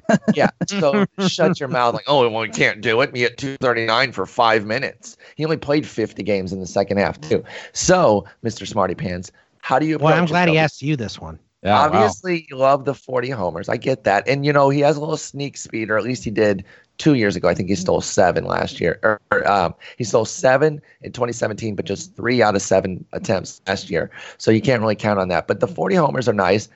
But what do you do to plan for this uh, 200 average for, from him, Welsh, from Joey Gallo? Yeah, I mean, man, th- there's a lot of formats that it doesn't work. There's formats, you know, OBP, things are better, points, we're all Better, good. but not good. Yeah, no, I, I totally agree. Um, I- I can't make a case for Joey Gallo because at this point, besides you know, silly looking at the second half and seeing that and, and making some of those arguments, it's all ifs and buts and candies and nuts. We'd all have a Merry Christmas. That's what it is. But but let me throw this out to you, and let me a hat tip to Justin in the idea of the batting average. Here's something that can don't happen ever, don't in ever drafts. hat to Justin. I try to. I try. It's a good Shun guy. him. That's good things. I know. Here's here's the deal. the idea in a draft that you start to punt the batting average. Floodgates begin to open to a whole new world of players. And it can happen as soon as you were talking about with Giancarlo Stanton. It could happen at the point you decide uh, crush Chris Davis is going to be on your team. Yep. And then what, yeah, well, I'm calling the real You don't crush. have to anymore because Yeah. there's no universe where you're actually just talking about the Baltimore one. No, I, I, I, don't even consider. But but what I'm getting at is there are some players that what can end up happening is if if you're astute to it in your drafts, you can open the floodgates to realize, like Justin has said, and I, I don't disagree with it. I've kind of done that. I have done that, as a matter of fact, in the TGFBI, is to say, hey, listen, this is a category that can go either way with a lot of spots. It takes a lot of work to win that batting average. If I punt it, I've now opened myself up to players like Rougned Odor, to Joey Gallo, to Davis. I, I, can keep going. I don't have to look these these counting stats. That's in my AL only. The Welsh. My my hitters so far are Odor, Jose Ramirez, and Gallo. We we have a litany of these guys. These these counting stat players. It's hey look homers, stolen bases, blah blah. Uh, he's two thirty nine average. Uh, I mean look at uh, Ian Desmond last year. If if you can let go of the batting average, it's not even so much a punt. Think of it like you've boosted up the counting stats before because Joey Gallo Joey Gallo is a monster three category guy. He is. But the other two are abomination. So what I the the plus I would give you here is having Joey Gallo could be because you have opened yourself up to it's it's like a it's DMT for fantasy baseball. You've opened up your mind. It's expansive Uh-oh. mind, and now you can uh, you can now experience Joey Gallo in all his greatest form. What would okay. Alex Jones say about Joey? Gallo? Oh, no, no, I'm not doing. it. I can't do that. Um, you know, I, I, I had this question right after, so I'll, I'll tack it on here. Is, is maybe a great strategy if you really love Joey Gallo the way you do, uh, to just immediately pair him in, with your next pick with Michael Brantley. Do it, hundred percent, two fifty. There well, you go. Yeah, well, yeah, but, yeah. I mean, yes, of course, you, you are mitigating some of the upside that Brantley gives you with the batting average, but but it, it's allowing you to take on a Joey Gallo. Bogman, um, I wasn't being sarcastic. I was being for real. Like you oh, get okay, him I thought you were saying like 250. You, you can survive 250 between two players easily. You know, you can survive, but uh, you know, Joey Gallo um, is going to wreck a bunch of that. And you know what? If you just take if you're not taking the Uptons, you know what I mean? Maybe you're taking the Hanigers who hit closer to 300 and 280 and 290. Uh, then you can also take Joey Gallo and you're not completely assaulting. And maybe your, you started uh, your draft your up with, with Goldie and then you got Rendon in round like yeah. four or something right, like that. Right. And then, yeah, you can take that on and you can continue to balance it. You got to have a plan, that's, which is annoying. Bingo. That's Gallo. exactly what I was going to say, though. And that's what that was my point at the outset was that you can't just dive into it right, right. and, and take Joey Gallo uh, without thinking about it. But if you set up the game plan and the guys that you named, that's that's a perfect setup and, and something I would very much be open to. Then sign me up for Gallo all day long. By the way, I did I did the numbers real quick. It's actually combine those two, Brantley and Gallo from last year. It's a 261, which Look is damn fine. I got no issues with that. Justin, I already know that you pretty much agree with all this because it, it's your ba- it's your batting average principle you know, punt, your punt batting average principle played out here to the highest degree, and uh, you, will probably get lucky and win the main event mm-hmm. with, with, Joey Gallo, and he'll hit 248 for, yes. for, you somehow. So uh, that'll be cool. because you have to give me half the money. My guys at Friends of Fantasy Benefits have come up with the perfect solution to the uh, the Joey Gallo conundrum. I think we just mathed it out, but what do you guys got? I mean, it's this kind of idea. You need a Joey Gallo pillow. You need someone yes. to soften the blow Life of Joey Gallo. Gallo. And this is a Joey it. Gallo pillow. Uh, RotoWire, get on this. Um, and, uh, and I think it's Colin Joey Weatherwax. body, and, Justin yeah. Mason's face. Yes, this, it's amazing. Uh, You're welcome. God. Yeah, I wouldn't do it with Brantley because what's going to happen is when because this has been done before. People forget Chris Carter uh, in the Ben Revere yeah. pairing that people did. Unfortunately, that was the. Why do that, they forget those? Yeah, because Chris Carter went off and hit eight, eight, home runs that year. Um, is, is the problem? Uh, but uh, it, didn't. Yeah, and Ben Revere didn't hit 300 like he was supposed to and steal 30 bases. So uh, I would do it with a guy like Daniel Murphy. Um, or a guy like, and I hate this guy, and Paul's going to really laugh at me because I, I really uh, kind of uh, crapped all over him earlier today, but why not Gallo and Jesse Winker? I knew you were going to say that. You're such a clown. You're, you're such a hypocrite. We're gonna I, I, I don't like later. Jesse Winker at all, but he's going to hit for average. Uh, well, I'll, we'll smoke you on that later, but we got we got to move on. I'm going to avoid um, I'm gonna avoid our, our ITL guys here, our Arizona guys, because they don't seem to like him that much. So Justin, I'm gonna stick with you on this one because uh, I know they just won't pick Peralta. So if you pick Peralta, then they can talk about the other guy. But which lefty do you prefer, Michael Conforto at 106 or David Peralta at 135? Oh, it's Michael Conforto for sure. Uh, I love David Peralta too, and I think he's. Uh, so I'll talk more about him, I guess, uh, because. Fuck you, Justin. oh, Whoa. what happened there? what? Oh, did I not mute my mic? I'm sorry. That's my bad. Uh, I, I, mean, I like both these guys, but like, I don't understand. David Peralta hit 293 the last two years, bumped it up to 30 home runs, and everybody hates him. Like, I don't, I don't understand, understand, it either. And he I tried. He did more than he ever had done, and now everyone's like, "Nah, I don't want." I him. tried to like push back on him because Clay Link was tweeting about him earlier this offseason. and I was like, "Yeah, but what what happens when the power regresses?" Blah, blah. And like he like laid it out like, uh, and he was like, even the power regresses back to like 24 home runs, where he's going is criminally low. Uh, and I, I, just don't understand why people are so low on him, especially considering he is going to play uh, every day in that lineup. He's third too. Yeah, I mean, that's I a good spot to be in. I don't understand. I like Michael Conforto because of the upside, but you're getting Peralta 30 well, picks expound later. on that upside a little bit because I know there's a lot of Conforto love out there, and I'm not necessarily against it. So this isn't like a it's more of a devil's advocate thing just for you to map it out because I tend to agree that I, I'm I'm a Conforto convert because I, I was pushing back last year, mostly because of the injury.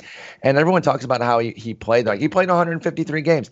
Yeah, April was worthless. He'd have been better off sitting out. So don't don't give me that mm-hmm. that was second so great that he was played. Strong. Yeah. The second half was amazing. I met I wonder what the batting average could have been if he just sits out April or plays sparingly and doesn't hit 243. But his second half was brilliant. And he popped 28 homers. So he has 27 and 28 the last two years. What's the upside beyond this though? Um, can he pair big batting average with even more than the 28 homers? What do, what do you think there, Justin? I don't necessarily think he's going to do the big batting average thing. Uh, I think he's probably a 260 hitter, but I think there's a 35 homer upside. Okay. I, uh, I like that. And I, I, think if he, I mean, he appears to be healthy, and that that's the big thing. He's finally healthy, uh, and we there's no reason to think he's going to re-injure himself.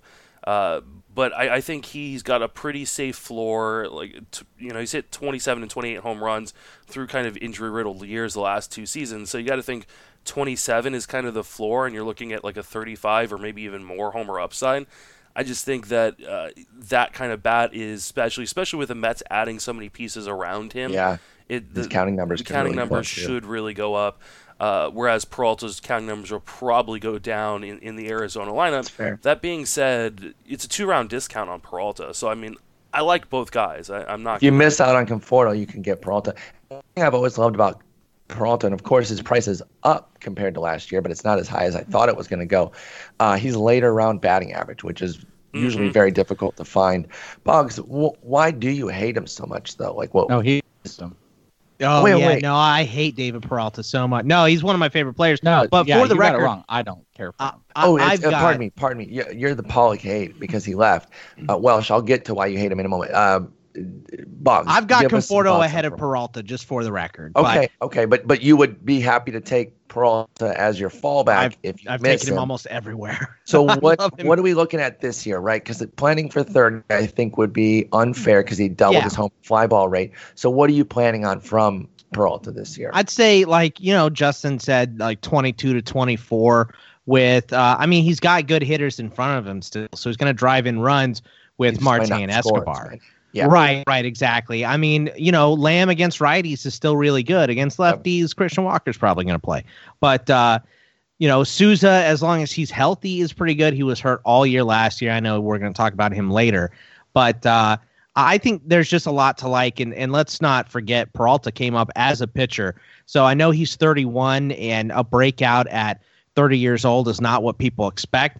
But for the first half of his career, he was pitching. He had to go play an independent ball until um, you know he eventually got signed uh, by the Diamondbacks and uh, started playing in the minors in 2013. So, he's, not, he's not. He's a little bit of a youngish 31 as far as like being being a hitter. and experience, and you know, they, exactly. they always say that power is the last tool to develop, and it just developed for him at 30 because he's still kind of learning how to hit. That's So, a good call. um, out. That's a good yeah, call yeah. I, I love Peralta. He's got all kinds of upside too. So All right. Well, so yeah, I had that mixed up there. For some reason, I did think Boggs. I, I was projecting the the. I told you I took there. him on my TGI Fridays Yeah, yeah, yeah. I, and I should have, I should have remembered. So, Welsh, what, what, what, what is your beef against Peralta? Because he, he's, he's never been bad. Um, he had the one injury bust out in 2016, but the before that was, uh, you know, 17 homers, 312 in 2015. The bust out in 16, 14 homers, 293 and 17, 30 homers in 293 last year. What's, what's your beef with Peralta? Okay, so Now Nick you're wrong. Moving on. No, I'm just kidding. Carson Kelly, Wilmer Flores. These are some players that play on the Diamondbacks. If you haven't heard of them, Well, okay, so Um, you're punishing him for the team around him. yeah, I, the part no part of it. I mean, you already I- I talked about the home run to Flores, fly by ball. Yeah, no, okay, fine. But Right, also look at it like this: it, when the Diamondbacks come to town, you're not gonna have to worry about. Remember how Raisel Iglesias could play, could uh, pitch in the eighth inning because they want to get to the heart of the lineup. There's not a heart of the lineup with the Diamondbacks. Oh. Ketel Marte, Eduardo. Escobar. I, I know this could be overblown to some people, but listen, um, David Peralta is going to get attacked. He wasn't getting attacked last year because he was hitting between AJ Pollock and Paul Goldschmidt. He is going to be attacked this year because he was the most successful hitter last year. So he, I, think he, they're going to come right at him. There's going to be less guys on base. The Diamondbacks are going to have to try their hardest to manufacture. That's why I think the stolen bases could be up this year because they're Sure. going to have to manufacture runs more than ever. I don't hate David Peralta because he's not he's not a horrible deal. You guys kind of talked about it. If you missed out, you could go with him. But the problem is this is a heavy pay for last year. And and here's what I would ask you. You tell me, Paul. Why and what is going to be the major difference if let's regress David Peralta like we all agree, you know, even steamer down in the 20 homers or something like that, half decent batting average. You tell me Nah. where David Peralta and and uh, Bauers are different for Well, this the season. batting average. deep for points sure. and batting average. Yeah, I mean, one is, one is I- good at baseball and the other is not. You guys are hateful. You are hateful no, I am of not hateful on Bauers, and I think he's going to improve. I don't think he's a 201 hitter He's the way he your was favorite last year. player. Get off of But- him. I, I, I mean, yeah. But come on. I mean, the projections, the most aggressive one is the bat has him at 255. That's 40 points of batting average. That is substantial. Do you think Peralta's going to hit 290 this year? Why wouldn't he? I I, I don't He's know that it- I agree He's that done 293 getting exactly in the last two years. Yeah, and he's he's a 293 career guy for 200 or 2,239 plate appearances. I understand what He's you're also saying hitting about- in front of Goldie a bunch. I'll, I I'll have mean, a I bet. He's not understand hitting that, 290 this year. Anyone want to take the bet he's not hitting 290 this year? Whatever we want to do. Okay, what what what do you think he's hitting? I think he's going to hit around 270, 275. Well, I'll, I'll, I'll take that Uh, bet.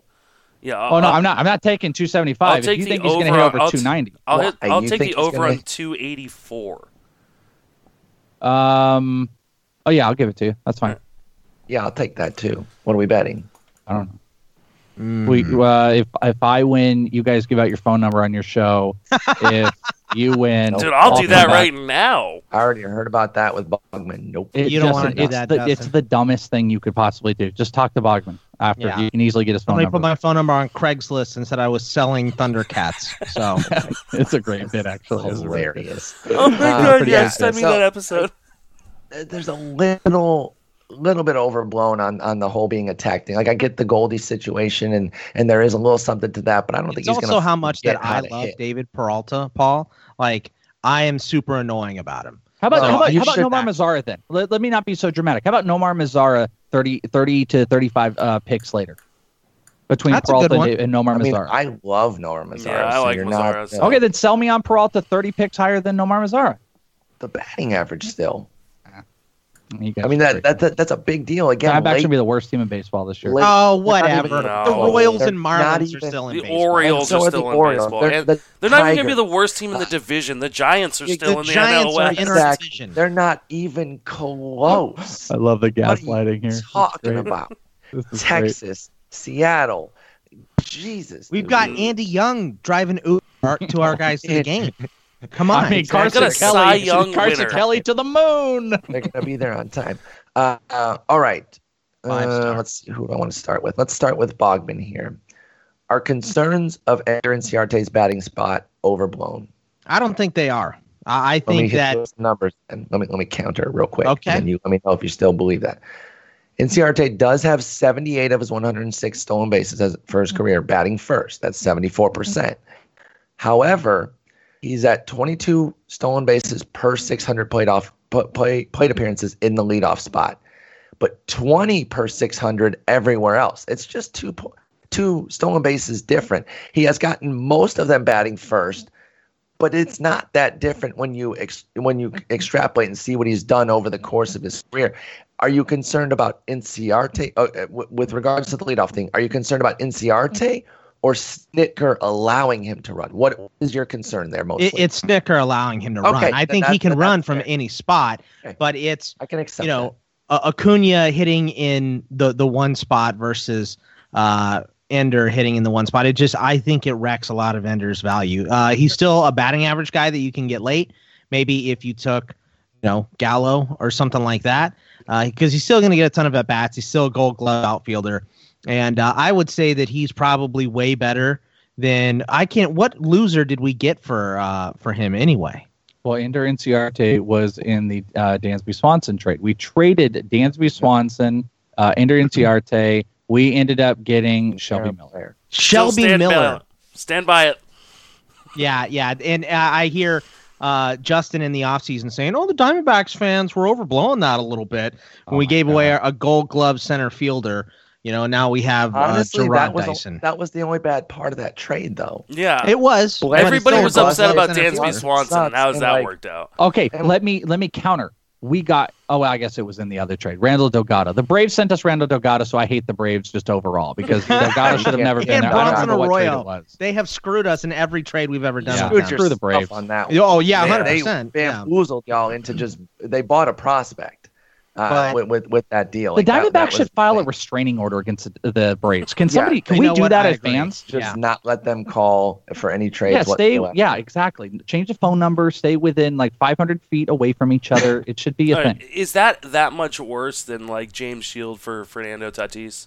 Yeah, Nothing. but okay, that's, That's completely different. worst. Completely different though, because Tatis was nothing. He was nobody to anybody. He was a He I think was 17 years old at the time. He was a um But Dominican James Summer League James guy. Shields.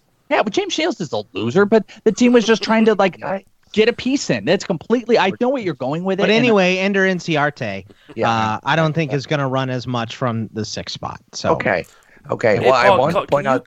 Can you clarify what you said about his batting order, stolen bases? Because So Uh, last year it was 15 at first. I'm just going as like recency bias here. yeah. Um, second he had four. Six he had four. Seventh he had four. But you have And- to, but you have to go with with per plate appearance because it's just a volume thing at that point, right? He had 254 plate appearances at first, um, and so he had. He also had- stolen bases. He was 15 for 19 from the Exactly, one, and and he was four for four. Four for eight, right? But also the bigger question you're bringing up is like how much are they going to be aggressive batting the sixth person in the order? Like th- there's not there's probably not a good measure you can go back and look at the Braves because usually it's not a player that would be an aggressive uh, stolen base guy. So are they going to change the are they going to change the dynamic of the team and they are going to I start to running? see some study on this, and maybe I'll have to do it myself. Maybe I can, can enlist some help from Jeff Zimmerman because we talk about this a lot, and obviously that that top two uh, spots can be the best for speed. I totally understand that, and being eight in the NL can be tough with the pitcher batting. But I do wonder about some of those middle spots. Do they run it all? You know, um, can you really realistically expect? I'm looking at it right now from the sixth spot as a team last year only one team got 20 stolen bases from their sixth spot last year as a whole, right? From all the guys that batted there. Now, Welsh, you just said they don't necessarily have speed guys there, so that's part of it. But only the Nats got 20 steals. It was 21. Then it was 16, 14, 14, and then nobody else got more than 10. So that is a concern with Ciarte. I just wanted to point out that he himself is not incapable of running if they allow him. And what the number that I was saying was per 600 plate off play, plate appearances, not playoff appearances, plate appearances. He has 22 stolen bases in the leadoff spot, 20 everywhere else. I think that's So- that's a misleading statistic only because he's never even had 200 plate appearances in any or uh, 200 uh, at bats in in any uh, spot other than the first or second in his career. I mean, he's got his his most uh, plate appearances in any other batting spot is 218 in the sixth spot for his career. So I mean, Okay. all of his stolen bases have come virtually out of the one and two slot. So then, how can you say that he can't run outside of there? It's just though? it's just too small of a sample to be drawing any conclusions from. But the but the question keeps I- coming I also. don't, I the don't diff- really agree. He has 523 total plate appearances from the sixth through ninth spot. I'm not extrapolating that much to say per 600.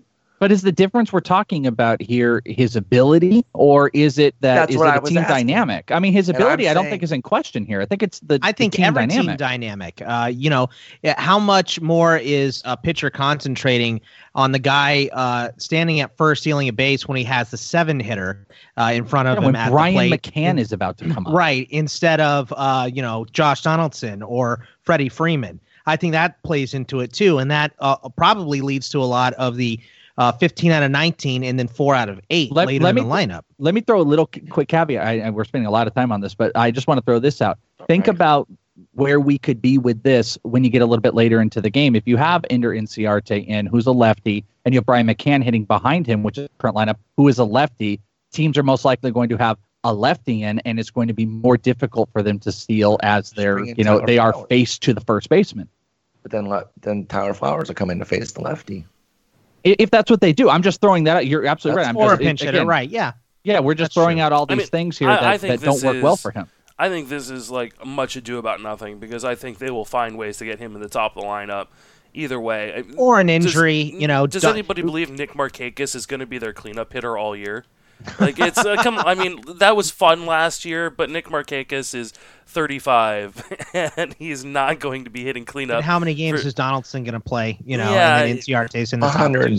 spot, right? So yeah, I I hope so. I've I got a lot so of shares. too, but so. I, I ultimately I think what this lineup looks like on opening day is going to look completely different by the time we get to June. Well, yeah, you can say that for most lineups. So that, I, I think that that's so, but I think I think out Inciarte. But all we can do is dissect it for what it is So right then, now. what, so then, what are you doing with Inciarte, Justin? I'll start with you. Are, are you just drafting him? And what, what is your stolen base? ex- Well, we'll go with that. Stolen base expectation, Justin, for Ender Inciarte this year. How many?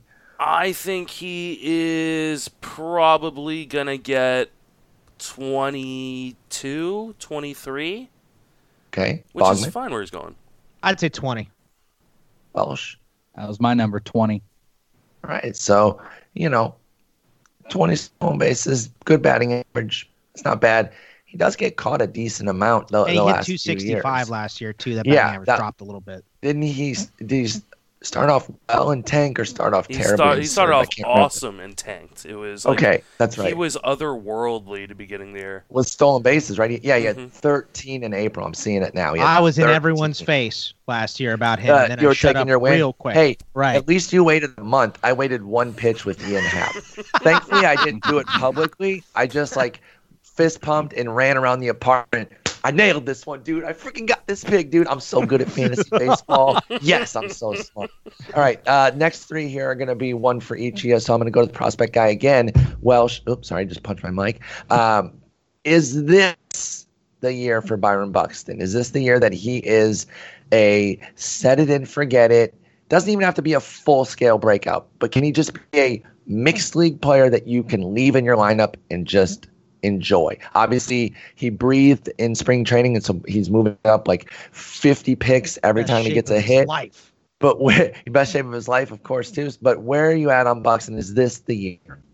Uh, I hate to say that I think it is. I hate to be the person that's going to jump on that. I don't want to go full blown here because I, I do think I know Go you're not doing it just because of spring training, though. You're No. again, you're a prospect guy. You study stuff, so give us give us the full deep dive here. Well, you, you want to you want to see something really good because here's what's happened in spring. Big numbers. We've already saw that. Uh, I think hu- humility was hit pretty hard last year with being sent down to uh, Jupiter. Uh, I think Never it was Jupiter, Florida, with uh, with Robert Kraft, and um, all of that stuff has gone on. The team has brought in some really good leaders. I think Nelson Cruz, outside of uh, Little Needle Needle, is going to be good for him. But also, you want to see something interesting, some more uh, quantitative stuff. Is like look at Lance Brozdowski. He put out a tweet on March second that shows some video from May 18th, and I'm looking at it right now to uh, this spring here, and it already shows some of the adjustments where Byron Buxton brought his hands up higher. There's less movement in his swing. He looks a lot more relaxed, and just something I think is interesting. On uh, a big initiative I had over on Prospect One, during the Arizona Fall League is I interviewed a bunch of prospects. I interviewed like Bobby Dalbec, uh, Taylor Trammell, uh, Evan White with the Mariners, a bunch of guys. And the, the constant thing I kept asking them about was what was the most important part of your swing? You know, was it your front load? Was it da da da da? And hands came up more than anything. It was the placement of the hands.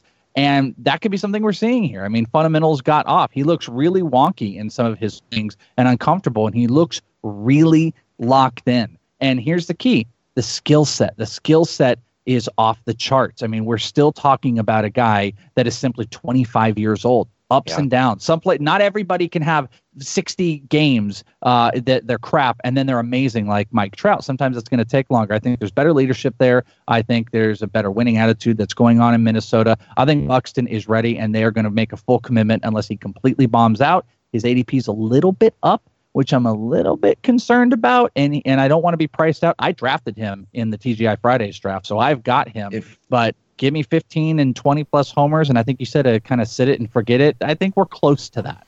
Hey, there's, okay, there's well, some well. really great articles on Buxton's uh, swing change and swing mechanics uh, changes, uh, and they date all the way back to 2017 because he does this all the time.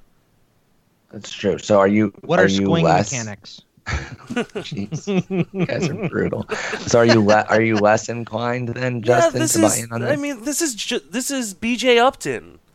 Like you know, oh, yeah. that's who he is. I mean, uh, wait, wait, like that's not. I'm sorry. Thing though. I apologize. No, no, BJ Upton was good no, for a number of years. No, yeah. no, no, it, it's perfect. I just hate hearing it. You know.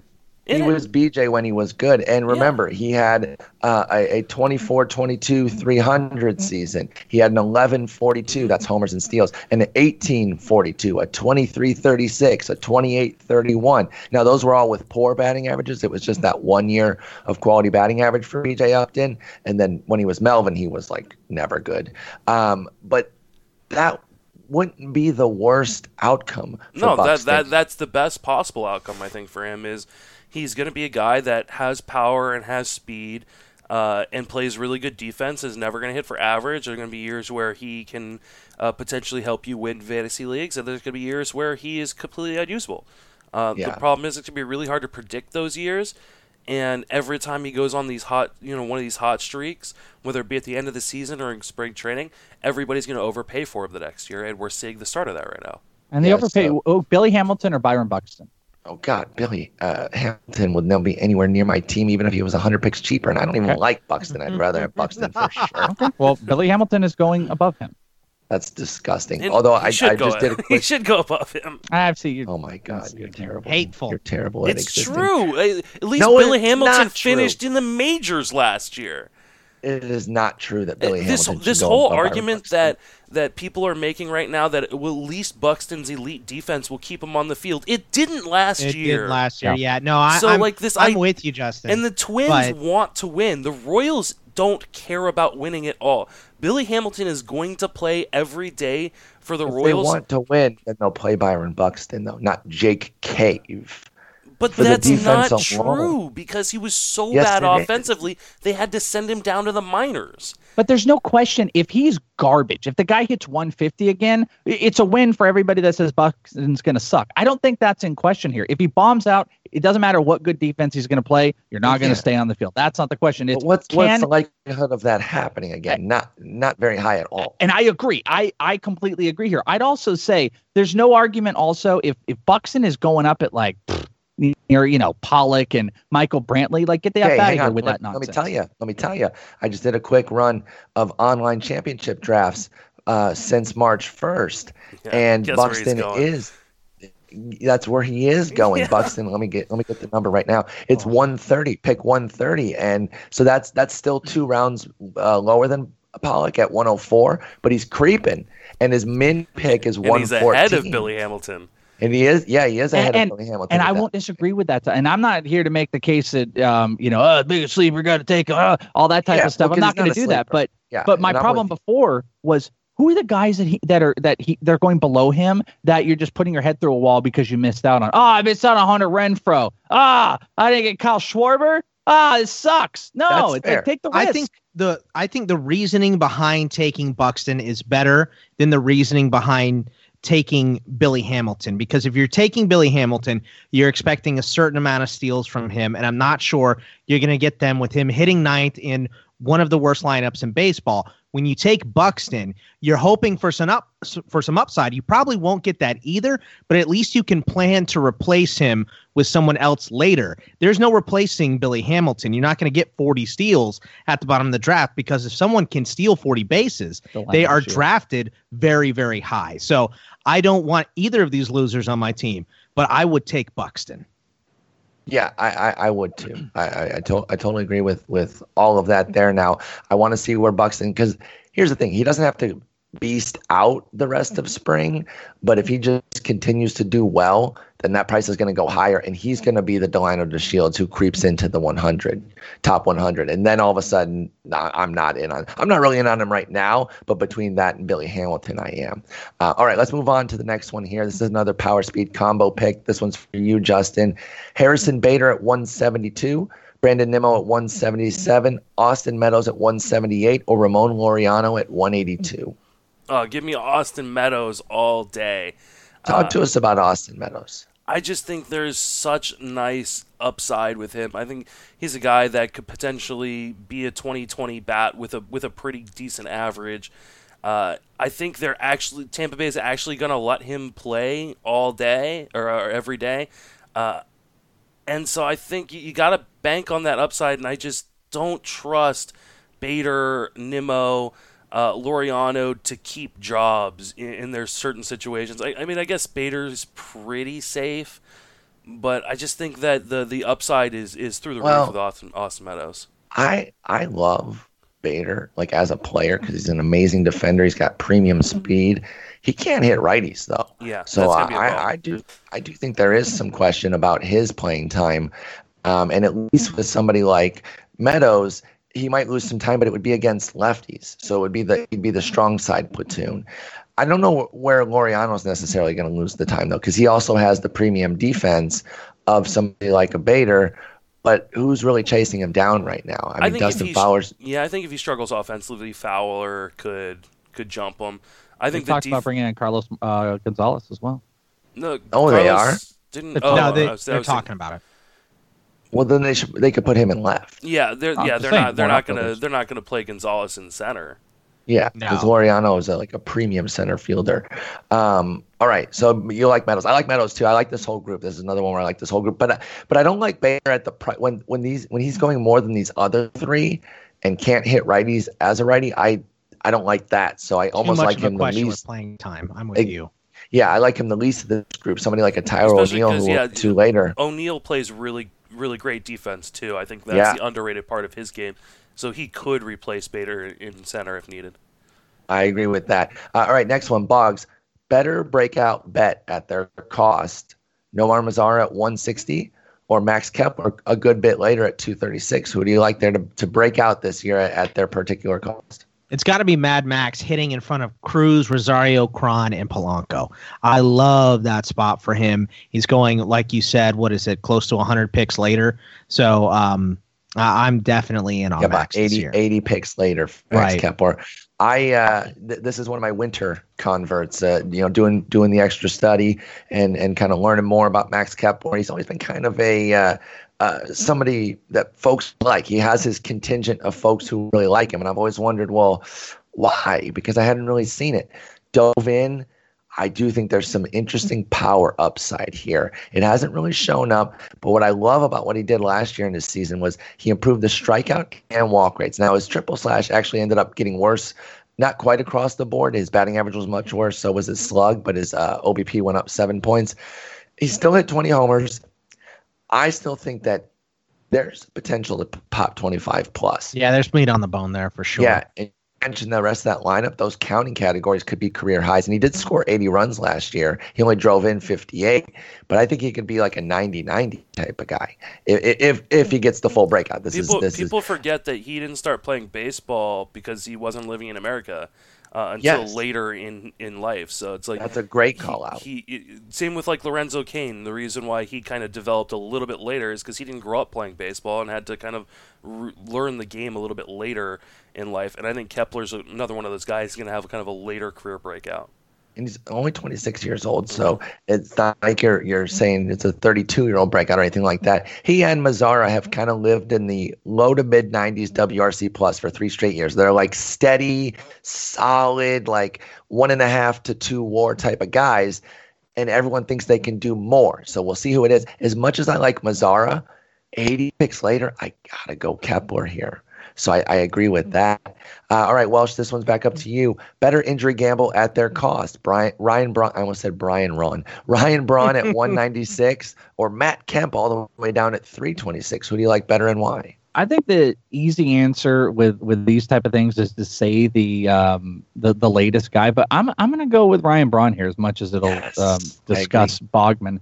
But like Matt Kemp is in this weird. He's well, Matt Kemp is in. I like Matt. I've always liked Matt Kemp, but he's in this weird space right now where he's not guaranteed a starting role, more of a platoon role with Cincinnati. He's a buyout option. He's kind of in this no man's land of uh, of you know just not a, a a solidified gig where Ryan Braun is as, as weird as Braun can get overall. Uh, BABIP was lower last year, which uh, I think it's it was a career low batting average. Uh, yeah, it looks like it. Career low batting average last year. Still put up uh, 20 homers with double digit stolen bases. He's guaranteed a job. He's going and he's I mean, 35 years old and he's still stealing those bases. And he's also healthy. guar- yeah, he's healthy, Yeah. guaranteed the gig. And I know the values are like 100 plus pick different, but Braun around 200 with the guarantees. And, the, and if I can just get a 2010 out of him at 200, give me that Yeah. all day instead of the Kemp who's not even stealing bases with no guarantees. And he get bought out and sit out for a little bit. There's I- nothing with him. I totally agree on that. And you know, as as long as he's healthy, which is not uh, you're going to be for 150 games for Braun, but as long as he's healthy, he's going to play. Is all I'm saying on that. Is that you know he has playing time for as long as he's going to be uh, playing, and he went 2010 last year in 125 games. What if we spike a 145, a 150 uh, from Ryan Braun? He is going to be 35, but he's still really good there. I didn't even realize that pairing these guys together uh, brought up the old stolen uh, stolen MVP situation from from a few back in uh, 2011 when Ryan Braun was on a little bit of the juicy juice there to uh, edge out Kemp Yeah. when Kemp probably should have won. Five homers against the Diamondbacks in that uh, playoff that, series. that was that was devastating. That- and he got was- Andy Young fired from his job trying to transport blood. So I don't like That- that. that was the way It's a he good did Uber that. joke. Uh, yeah, I know, but uh, the the way he did that uh, that test collector was was dirty. I, you don't have to like Ryan Braun as a person, but as a fantasy option at, at pick 196, I think he's pretty decent. Uh, Bogman, let's go to you here with a, a better that your favorite late round average pick here from Corey Dickerson at 192, Jesse Winker at 207, or Jose Martinez at 234. I am going to loop in Justin and Welsh on this one too, so guys be ready. But uh, Boggs, who's your favorite here? Got to be Jesse Winker with that shoulder getting fixed. Yeah, I know the attaboy. the playing time is a little questionable, of course, and that's why I don't really like anyone in that outfield in Cincinnati this year. You know, you have a bad month, and you could be replaced for a little bit because they got Schebler, they got Senzel coming up, they've got uh, you know Winker and Matt Kemp and Puig. Oh my, just too many bodies out there. So I don't know that he's going to play 150 games or anything, uh, but getting that shoulder fixed, he's a superb hitter. I'm really excited about him this year. Yeah, I I am too with Winker, and you know he's starting to show some power as well. Obviously, that shoulder, we have to see how healthy it is if that power is going to stick. But we did uh, we did get a quote in the offseason here, uh, right around when spring training was starting, that David Bell said that Winker's going to play 500 plus at bats. Like Let's they're going to play him. So he and Puig, I think, are the two guys, and everything else has to work around them. I know everyone's getting excited about Senzel in center and thinking that he's going to be the this full time locked in guy, but I don't know that that's so guaranteed. I could see Puig, Winker kind of moving into center here and there to get some Kemp at bats in, and Schebler can play some center. So I think it's Puig and Wi- Winker that you want in that outfield, and everyone else you have to be a little bit skeptical of. Justin, we know you don't like Winker. Can, can you outline why, and then I'll let you pick between Dickerson and Martinez. But just give us a quick thought as to why you're so against it. Because even if the power isn't developing still, mm-hmm. right? Maybe maybe it, maybe it stays stagnant. He's still late batting average, which yeah, is and I have no like problem with that. Like, Yeah, what the hell, it- Justin? it's Yeah, it's Justin. mostly the Jesus, projection. I think th- there's been a lot of people out there projecting that this guy's going to turn into like a 25 30 home run bat with the average That's aggressive. and it You're is. It's a- projecting. I don't. I'm totally projecting. I'm always projecting. like I think he is probably going to do what the projections say he's going to do, which is hit 15 or 16 home runs with a He's good this year's average. David Peralta. That and He's that's well. I mean, Old school David Peralta. Okay, mean. Everybody God. hates Michael Peralta Brantley. Yeah, and I think Yeah. that's fine, but I think this idea that Okay. he's somehow going to develop all this power that he's never shown at any level, uh, coming off of a serious shoulder injury, I think is ridiculous. And the the playing time situation will become an issue at some point because once Senzel is Not up and playing center field, there are a lot of bodies in that outfield. They may not be good bodies, but they're bodies that they're going to want to get playing time, and it's going Yeah, to come but- at the but- cost. It's not going to come at the cost of Puig. It's not going to come at the cost of Senzel. So it's got to come at the cost the- of Winker. not- It, no, it doesn't. It, it's not It does. come at the cost of Winker. He's a 400 OBP guy. You're absolutely nuts, dude. Like he'd have to completely underperform. There's why? Why would you take him off the lineup? Like why? because he's not So that good. Matt Kemp can play. What? He's already Yeah. projected to. You to- had me. You had me on chilling people out on I know. the. I know. Paul, do you want my resume? fun. But then, you, it, you, absolutely, you guys are both in. it's got Welsh, way too many condiments on there. You're insane. There's a lot of chili on it. You're absolutely insane to say he's not good. Uh, that's where you He- lose. no, I'm me on- sorry. He he's he is a very good, uh, or I think he's a he's a pretty good real life player.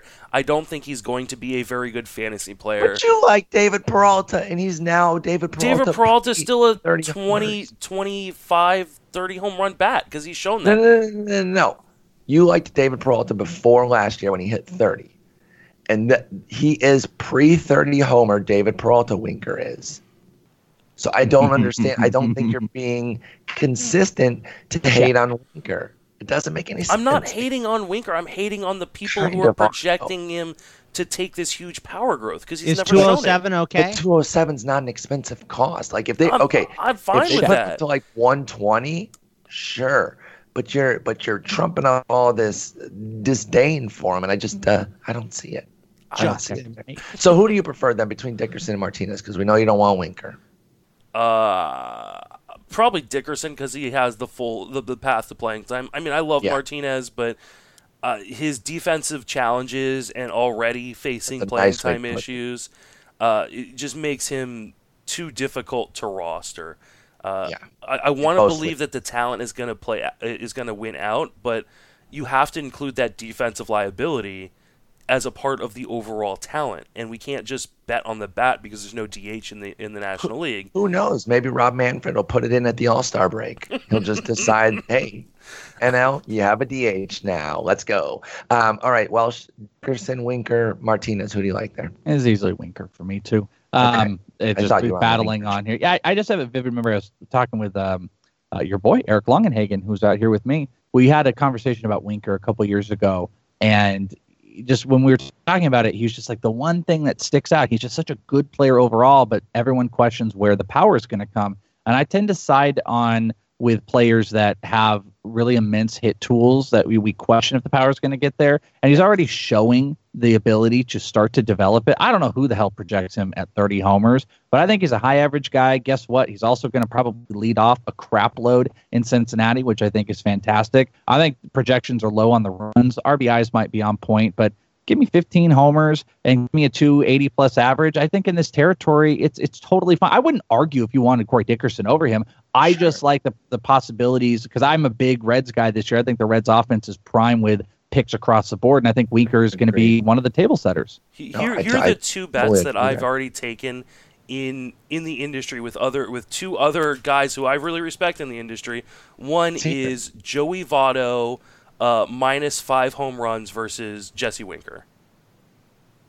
Okay. I mean, I love Votto, but But the, that shouldn't be close, right? Like, am I crazy? He, he hit, you're not crazy. I would probably take that that bet too. I mean, he did hit 12 last year, and he's going to be 35. But he hit 36 the year before. I'm I'm with you. I'm with you. I don't think it's the most. I don't. I don't think you should spend that money just yet. Is all I would say. There's Uh, a path to you losing that. well, bet. it's, So wait, it's wait, they want Mason- they think Winker's going to be within five homers of Votto? Yeah, Yeah. And, and the other the other one was uh, Out that person. si- 60, uh, 60, 60 uh, p- or places on the player rater with Votto. God. With How Votto. great is it going to be when he hits 35? Yeah, It's now, going you, to now, be the you, best thing ever. now you can pay for your trip to first. Well, we, So we, we, bet Justin Mason T-shirts in public Well, shaming. okay. So- Um, do you have any qualification there on like playing time, or is it just straight Nope, up, no matter? Just straight up. Well, then you bamboozled that. Yeah. person. That's, Yeah. that's crazy. I would build I'm, in look- at least I'm, an I'm injury looking for, caveat. for foreign uh, to both of them listening to uh, the podcast. I think I think Jose Who was that? Can would I make- get in on that bet? Or? Uh, Yeah, yeah, yeah. Walter too. McMichael and uh, Smada. Oh, there you go. There you go. I think Jose Ramir- uh, Martinez could make this interesting if he could ever play, but the Cardinals don't Well, want yeah, to play he's- him. full time. What, why do you guys hate time. C-Dick? This is my question because I don't. don't. like I I, I don't. under, I, but, I like, like him too. I like he's him my way better new than David Martinez. Peralta because he's my cheap. He's my cheap batting average now down here that doesn't have the hype because Winker is is going to get pushed up in a lot of drafts. There, there are a lot of folks who do lovers like over him. here. No, But, no uh, joke. I know, like Paul and I. Uh, obviously, people can tell. Like Paul and I are both like tired and sick right now, Yeah, uh, and we're powering through. But uh, I, I did not realize how tired and sick I was DoorDash. un- until I uh, just typed in C-Dick into the search bar of the Fangraphs website. Um, and I was like, and then why is nothing and Google that, coming? it's gonna "Are be you something sure you're way on the right Justin." page. Yeah, well, it's like, why is Well, nothing something's coming, coming up? up, Justin. Something's coming up. Oh, Not what you wanted. my God, we are officially off the rails. Actually, we started off the rails. Let's be honest. Uh, all right, this one will be an open floor one here. I'll get I'll get thoughts from all y'all. I'll start with Welsh. Favorite power pick at their cost: Stephen Piscotty at 159, Hunter Renfroe at 188, Kyle Schwarber at 213, or Franmil Reyes at 226. Welsh. I mean, skip it, pass. I gotta tell you, none of these are guys. I know Bogman's a big Piscotty guy. I, I mean, I guess you could you could make a, a nice argument for Piscotty. I'm gonna make it for Kyle Schwarber here. Um, Okay. The average is still in question.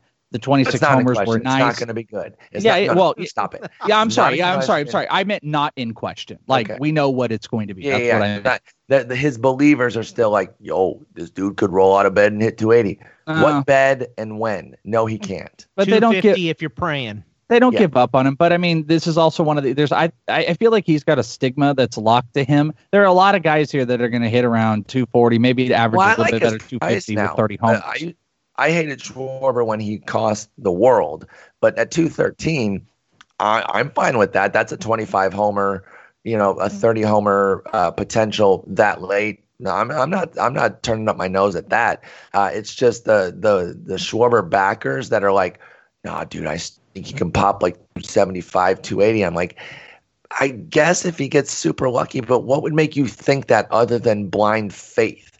That's that's I, I don't like bets like that where it's just a no risk, like, hey, maybe he does it and then I look great. There's nothing to back that. I know you're not saying that. So No, and uh, you should be- you should your be- guy there. yeah, I guess I'm going short. And also Reyes and Renfroe, they're guys that are going to eat into each other. There's Yeah. Franchy. It, a lot of the the Padres guys just eat themselves alive. I was so gonna bring that up. Yeah, Yeah. about their their whole situation out there. Who's playing? I think Myers is guaranteed, and then everyone else is fighting, right? Well, they uh, they really like Margot. I know a lot of people don't want to believe Margot is going to get the start, but I'm love telling you, I, I, Justin I, and I like that. start. hmm Justin Yeah, and he'll- I he'll like that a lot. Okay, well that's good. Um, Justin, who do you like here? Piscotty, Renfroe, Schwarber, Franmil. All right, so this is one of those situations that maybe maybe later on I'll come around on Winker because I'm coming around on Franmil Reyes, and it has nothing to do with the profile. It's the price. I really thought the price was going to skyrocket, So did I. and it didn't. I mean, and so this is a guy who's projected to hit 23 at the lowest and 27 at the highest, or 28 at the highest home runs this year through all our That's projection systems. age or oh no, that's his home run count. Okay, go ahead. He's only 23 years old. He has just immense. Continue. I'm sorry. He's got immense raw power.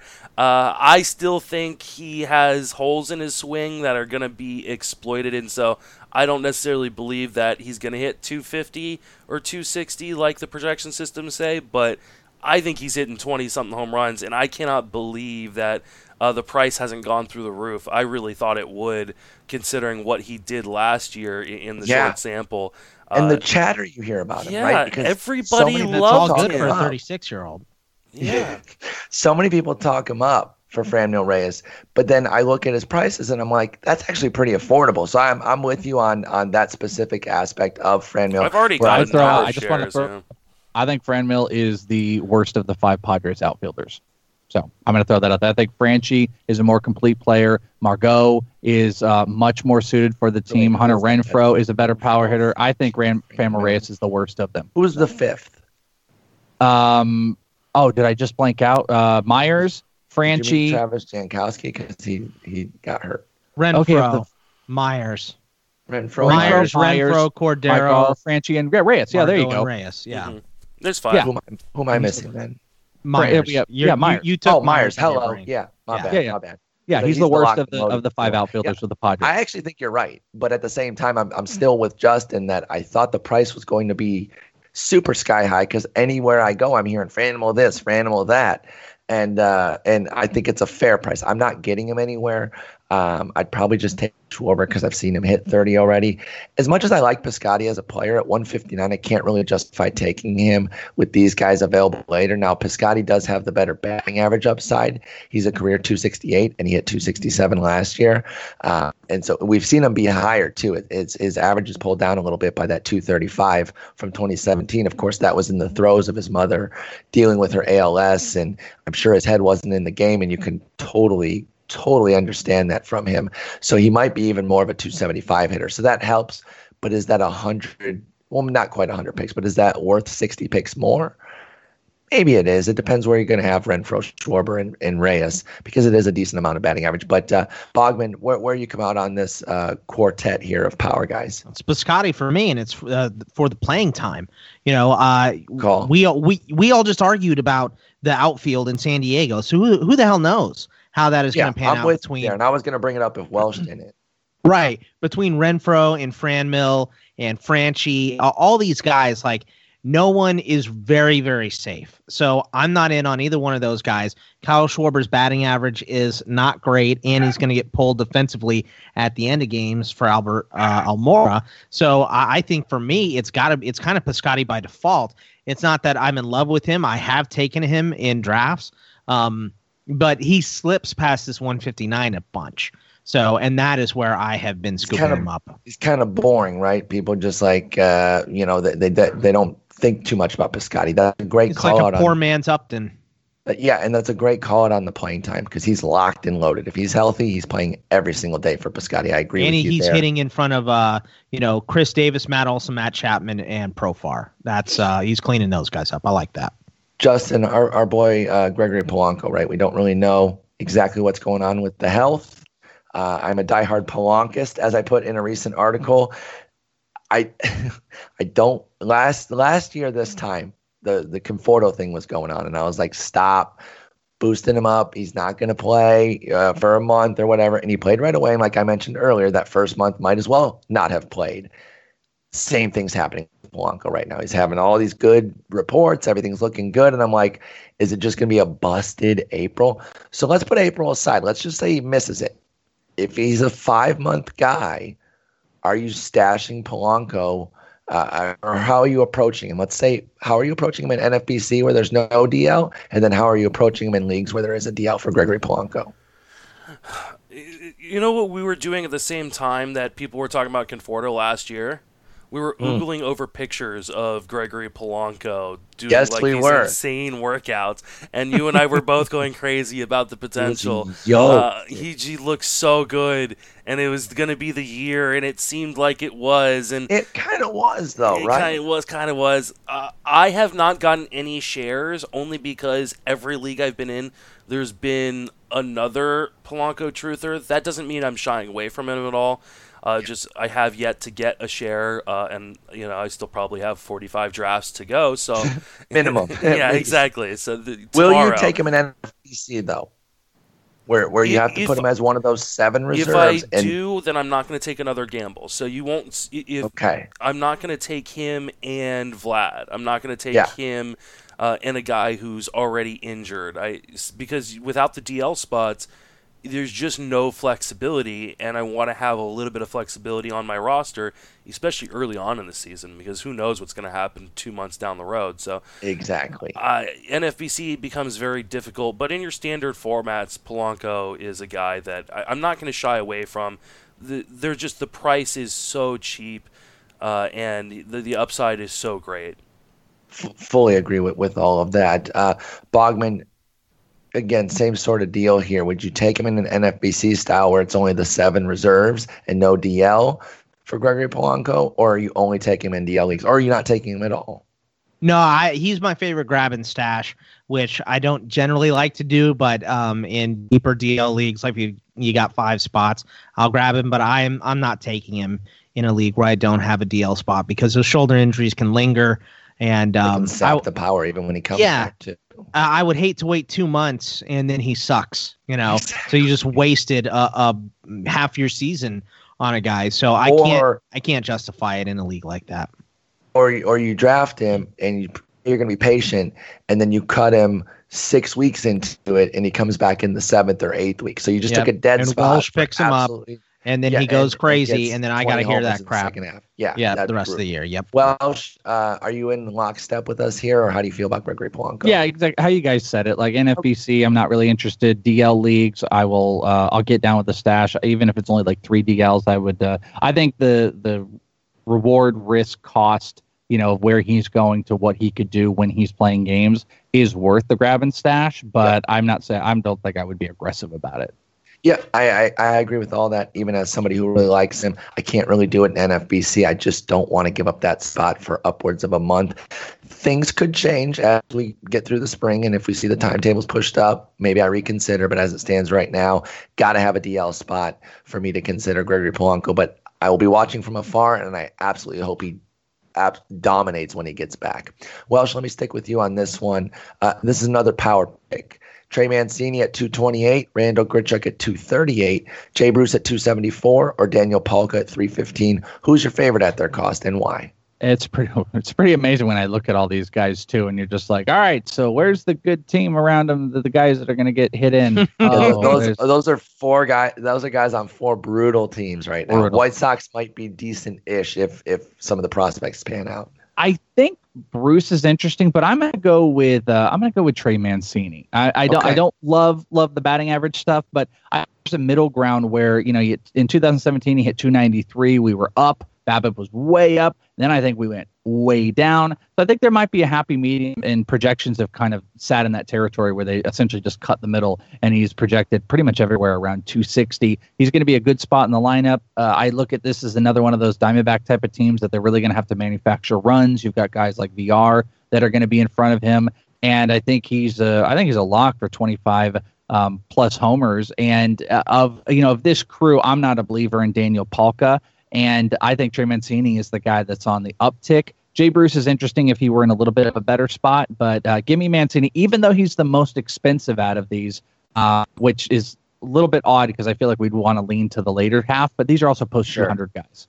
No, I, I tend to agree with most of what you said there. I lean a little bit closer to Grichuk, but I think Mancini and Grichuk are a coin flip for me. I don't hate Bruce at 274, but I'd rather put him at corner, I think, as opposed to an outfield spot. That's more semantics than anything else. Uh, but I am fully with you that I don't really buy Palka. Justin, where are you on this quartet of power guys? I kind of like all of them. Who's your fave? Uh, I think Bruce is my favorite just because he's going to bat in the middle of that uh, Mariners lineup. I do seem to be getting a lot of shares of Palka. Okay, uh, so you, oh, you're in on Palka then? Yeah, I don't have a problem with him. He's gonna play. That I think the nice thing about Bryce Harper and Machado not going to Chicago is they didn't go to the White Sox. Is yeah. they didn't ruin my shares of Palka, and it's not even that I necessarily like him. I just think he's going to play, and I think there's power in that bat, and so. Uh, he hit what 27 home runs last year in 124 games there's no reason to think he can't hit 25 in a, in a full season uh, this year. So I think he is a cheap power source late, going outside the top 300. Uh, so I, am I'm, I'm fine with with him. Uh, he's not a guy I'm in love with, but like I just said, like a guy I just seem to be ending up with. I just took him in TGFBI actually. Uh, okay. so, uh, but none of these guys are super exciting. Just yeah, I mean, I can make maybe a case that there is some excitement for Grichuk because he he's he's a statcast darling. He smacks the crap out of the ball. But yeah, exactly. He could really tank that batting average. He usually hits well enough kind of outrun some of the strikeout stuff. And he did cut his strikeout rate to a career best 26% last year for Chuck. Can he finally get that elusive 30 homer season? He's he's a 30 homer guy if he ever gets a full season. He just never gets a full season. Uh, Boggs, are you uh, drastically different than us on any of this, or is Not there a really. standout out here that we haven't talked about that you like? No, I, I think I'm with the Welsh. I want Mancini out of this group, but I'm not super excited about him uh, or Grichuk or Bruce or Palka. I I like um you know the value on Palka. I was actually kind of pissed when Justin took him, and you know I don't know how many times you're going to hear someone's pissed that Daniel Polka got they sniped got from them. sniped at pick 300. Right. Um, but I mean, he does have a nice home run upside, and he's going late. So um, all these guys have their merits. You just have to be looking for a power bat. You know, there's a guy who just in 2017 went 30 homers, 15 steals, and he's going 235th overall right now. Domonic Brown. now. It, it story starts like that. I thought you were going to guess it right off the top. It's it's Domingo Santana. Oh. And Bogman, I'll start with you on this one. Uh, why is he going so low? And are are you buying back in with uh, clear playing time in Seattle for Domingo Santana? Uh, I think he's having a good spring so far too, which is Oh, annoying. that's annoying as hell. Yeah, um, I, I'm. I kind of want to buy back in. Uh, you know, a different scenario, different spot could wind up being better for him. Um, God, I kind of like him more than I like the other guys that we just went over. So yeah, um, because he's got that speed dynamic too. yeah, I think uh, he's going so late because he hit uh, you know five homers and had one stolen base last year in so 85 bad games. last year. So Yeah, it was it, It- was it- rough. it's tough to uh, it's tough to expect a lot out of him. But a lot of these projections, you know, Steamers got him down for 19 and six. 237. I don't know how his batting average is going to drop that far, but uh, the bats got him for 22 and seven, hitting 236 as well. ATC has him at 19 with 259. Um, so I, I, I like I I am buying back in to to answer the question. Yeah, I, I definitely am. Justin, I know that uh, I'm fairly certain that you're also in on All him, the and we're not. shares. Yeah, we're not All- so happy that a lot of people are joining that bandwagon. I will point out that um, in the last five days of online championship drafts, he's already up to 212 with a min pick of 153. I got So- him. Uh, I got him 253 in TGFBI, Oh my God, that's a great scoop. and I was so ecstatic. I was really pissed. We talked about him on the last pod. You were, Uh, yeah, I remember you even saying with- like, yeah, with stop. Matt. Yeah, because I had to then snipe him or will take him at my next opportunity. Uh, super glad to get him. I've got him in a ton of leagues. I think I, I don't understand the projections on him necessarily, considering he's going to have full time playing time. I think there's no reason to think that what we're seeing in projections are is going to be very conservative, uh, and as they should be.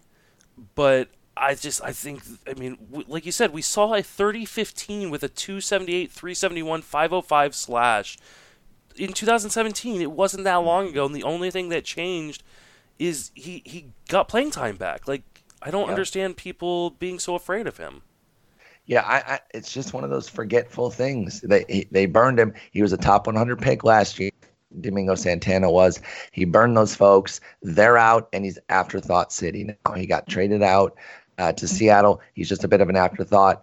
Uh, Welsh, do you have a dissenting opinion here, or do you generally agree with the uh, optimism that we all share on Domingo Santana? Yeah, I mean, I'm a little bit weary of where we're going with it. You kind of mentioned like what was the high pick, like 150. Yeah, and but that's an outlier too, right? Okay. Uh, if his ADP lives, that's something different. But even even with that min pick of 153, Domingo Santana's at 213. That was Domingo Santana Senior. That In that, in that, yeah, his dad was like, "Yo, let me get this." I saw him the other day. I was at the Mariners like uh, I don't know, a couple weeks ago, and he looked good. I mean, he looked better because he was been out. You know, he was out here in Maryvale with the Brewers obviously before, and his swing looks tighter. He looks like he's a lot more locked in. He was dropping some balls. I wonder a little bit.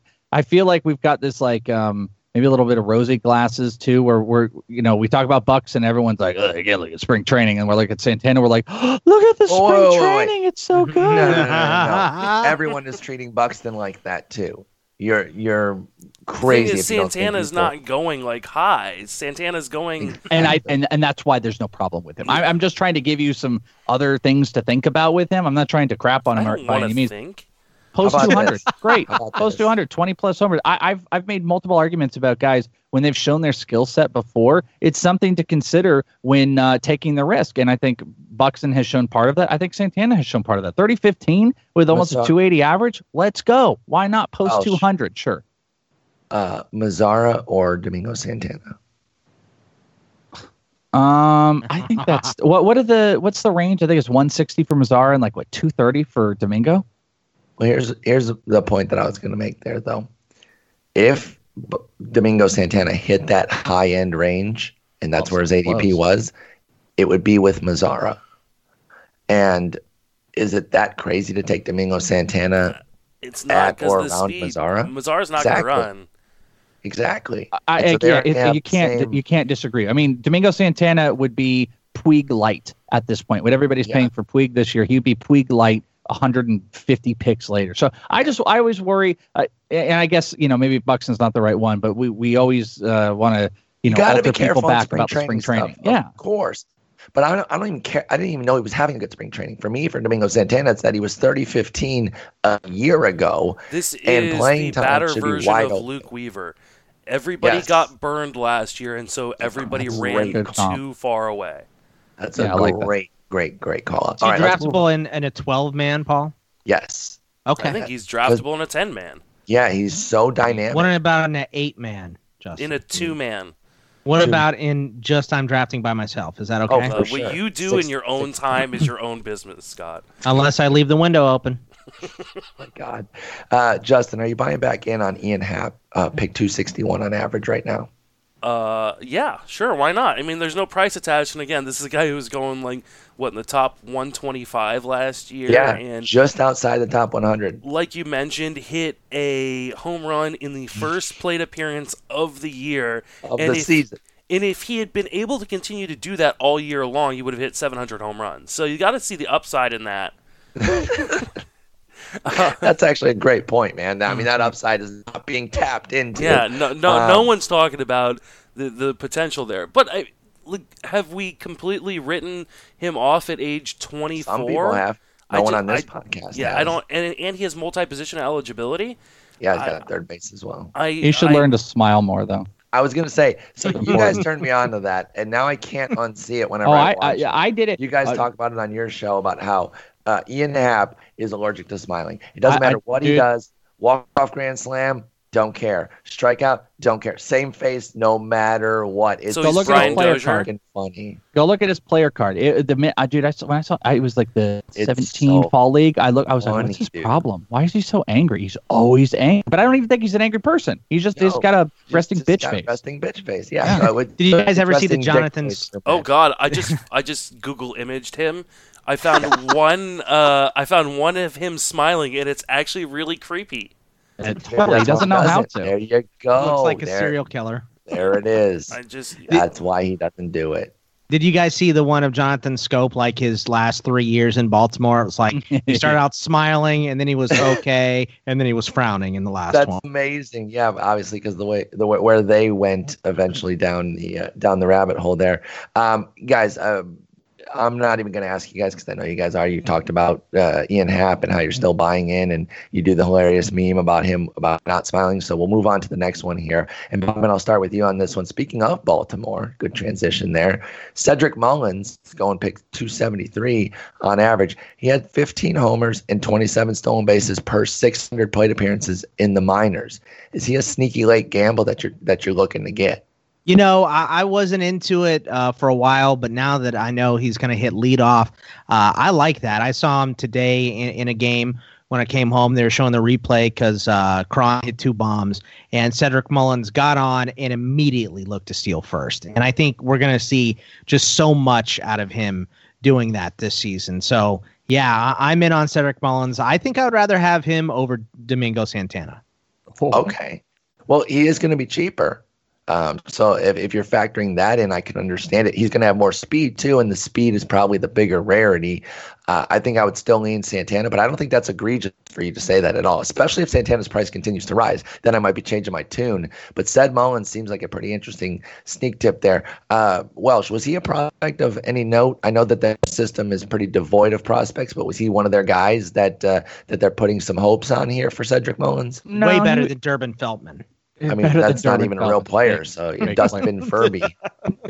no, he was kind of in that like middle spot for the uh, for the I said the Mariners for the I was thinking about Domingo Santana um, for the Orioles there for a bit, but also like if you look at some of the moves that they've done and how they've been developing their system, they're getting outfielders. They you know the big trade was for Yusniel Diaz, you know, and then they brought in uh, and they've got Austin Hays. I mean, they're kind of built for the future in outfield, but he's done fine. One thing I would mark for a guy like Cedric Mullins here is if you're post 200, I'm probably more interested, unless done a killer job in the beginning and getting like Whit Merrifield and whatever, stolen bases. I'm more prone to want these type of players like Domingo Santana and Mullins than I am the Mancinis, the Grichuks, the Bruces, what we've talked about, those late power speed I, over the pop. Yeah, yeah. I like I like my double digit power and speed if I'm going to put that at the back end of uh, my outfield. So I'm more prone to take these. I wouldn't say like I'm you know, I'm running to the draft board to get Mullins, but I like the uh, potential of leading off for a garbage team. He's going to have opportunity. Is one of the best secret secret uh, fantasy type of things, sneaky fantasy things that we can have with guys like Mullins and Santana on garbage teams. So sure, give me 15-15. I will be more than happy. I'd rather do it than you know Palka and Bruce. Yeah, no, I, I feel that. Uh, Justin, you one of the things you I've been harping on throughout the offseason is not freaking out of where guys are going to play um, and and blocking off great talent or just ignoring that talent at the draft table because of that, because so many things happen. So who's your favorite? Where are they going to play? Gamble. Is it Kyle Tucker at 272, Tyler O'Neill at 309, or Franchy Cordero, who also has a 349 ADP? That's because I'm rounding, and so um, they happen to have the same number there. But who do you like best out of that trio? Hmm, that's a good question. I think it's Tyler O'Neill. Okay, talk to us about Mr. O'Neill and his uh, his bodybuilding ways. I think his dad yeah. or both of his parents are bodybuilders, so he's yoked and he has got crazy power, but also sneak tip, great speed, and really great defense. So yeah, exactly. I, I just think he's. I think at the end of the day, the all around skill set will win out for him over okay. guys who are flawed because Dexter Fowler is Dexter Fowler and uh, we've already talked about uh, uh, Jose Martinez's defensive struggles. So I just think eventually the Cardinals are going to give him the opportunity, and he does have 70 uh, power. I think it is pretty close to being uh, game power. Uh, the question is, will he make enough contact? I, I think he, I think he can, especially in the day and age in which we're we're okay with guys striking out as much uh, as uh, as they are these days. So O'Neill, I just think has the best opportunity for a path to playing time. I love Kyle Tucker, and I've got Tucker in a number of leagues already. Uh, because I think the talent and the, the team around him is so great that if he does get a role, it could be just so valuable in fantasy. But they still have Reddick under contract for a couple years. They're they're they're messing around with this Tony Kemp thing. I I just feel like he needs too much to happen in order for him to get there. I'm not discounting him and I'm not running away from him in the way that I did with Bellinger. I just I, am a little worried. Okay, I, I understand that, um, and I like O'Neill as well too. And we talked about the Franchy situation with San Diego. Bogman, who's your favorite of that trio? Kyle Tucker, Tyler O'Neill, Franchy Cordero. Uh, I kind of hate to say it because I shit on him on in the book, the 99 fantasy player debates a little bit but I think it's got to be Kyle Tucker out of this group. Um, you know, I, I get that, you know, Dexter Fowler's going to get hurt and miss some time, and um, uh, O'Neill's going to get in there. But I think the same thing, we can say the same thing about Reddick and Michael Brantley in Houston. Those guys are injury prone. I know uh, they're both fairly healthy last season, but, you know, nothing's guaranteed. So I think that. Uh, I think that Tucker can work his way in the lineup. So, and and getting anywhere in that lineup is a good spot to be in. Uh, so, I think I got to go with Kyle Tucker. Welsh, do you agree with uh, Bogman, Justin, or are you the Franchy guy? I would say with Franchy, if we were playing this pretend game where if we got the max, if we can max out each player and they were given opportunity, Franchy Cordero would be the most valuable and best player of all these guys. I If- would pick if, him too. If we played the Mhm. max out game, if we Sure. were doing it, you know, hey, it all works out. Steve Franchy's the guy. yeah. Six Yeah, yeah, yeah, that type go. of stuff. There you go. Because uh, I, I've seen all of these dudes in different capacities of minor leagues and spring training and stuff in person. And and Franchy's a dude. He's a serious dude. But uh, Kyle Tucker is, I, I think, has the best opportunity for uh, being able to maintain his skill set, which is at a relatively high level 25 plus homers, a good high average. He would hit in the middle of a lineup. So if we're talking about it from this year, I, I think Tyler, I personally, and this might sound weird, like Tyler O'Neill, I think is going to get early looks, but I think long term uh, sustainability, I think Kyle Tucker has the best opportunity for this season because do we, I mean, is Tyler White going to hold him off? Maybe, maybe that'll happen, but when Tucker gets his opportunity, he's going to go. I don't think the Cardinals outfield is in a spot where Tyler O'Neill is going to get the go all season, so I would take Tucker. Okay. Excuse me. Uh, good thing we're heading to the finish line here because my voice is going. Uh, all right. So for the last one here, we each picked a guy or two that we just wanted to talk about. We don't necessarily, we're not necessarily loving these guys because I'm making that caveat because one of the guys I'm bringing up, I'm not like super keen on, but I just want to make sure he gets discussed because uh, these are just kind of our, in, so that no one's missed. I mean, I'm sure there's still going to be some guys that folks want to have discussed, but a couple guys each. Welsh, we'll start with you. Uh, who are the two guys? Just a quick sentence or two about them, and we'll wrap it up. Uh, Avisail Garcia with the uh, Tampa Bay Rays. I mean, hitting four in that lineup, DHing, so maybe he can uh, keep the health. I think that's a pretty prime spot. You know, they're going to manufacture as they do, and you know, he he, he had what was it last year, like a huge run, like 300 plus. So I think he can get on some streaks. There's value, and everything we talked about with David Peralta. How about Steven Souza, who's going a million picks later? Health is a question. But I mean, the thing he offers is a more stolen base opportunity, and uh, wouldn't even be shocked if he uh, out even outpaced David Peralta at some point this year. So You know- uh, I would go with Souza and uh, Garcia. The Souza comp well, might be Domingo Santana on, on a lesser tip. Not the same batting average, but he was 30 16 in 2017. He only had 239, but he's not too far from that. Uh, Justin, who are your guys? Uh, Willie Calhoun and Teoscar Hernandez. If you listen to this podcast for Yeah. any length of time, you've heard me talk about both these guys, so I don't need to necessarily go into huge depth. Uh, both just need roles uh, on their teams. Uh, I, I guess they, they fall into the category of where they going to play uh, because Calhoun is uh, defensively challenged and uh, You Hernandez. keep saying that. That's such a nice way to put that for him, Jose Martinez. You're being so nice to them. and for some reason, the Blue Jays hate Teoscar Hernandez. I know. It's so bizarre. What, what did Matthew Berry say? Like a mott like intensity? yes, with a bot like heat. It just uh, they uh, yeah they just for some reason hate Teoscar Hernandez, who's a Statcast hero. Uh, I, I'm betting on the talent, uh, and I've done this before and it hasn't paid off, so it probably won't pay off again. but uh, that being said, I'm, I'm gonna have a lot of shares of both these guys. Yeah, I'm, I'm definitely going to be in on uh, both of them. We, we share uh, our, our love for both Calhoun and Teoscar. Bogman, you only got one guy down, but I do like him. So go ahead and tell us a little bit about Jorge Soler. Well, I mean, I just didn't think he was going past 300, but how about Adam Jones too?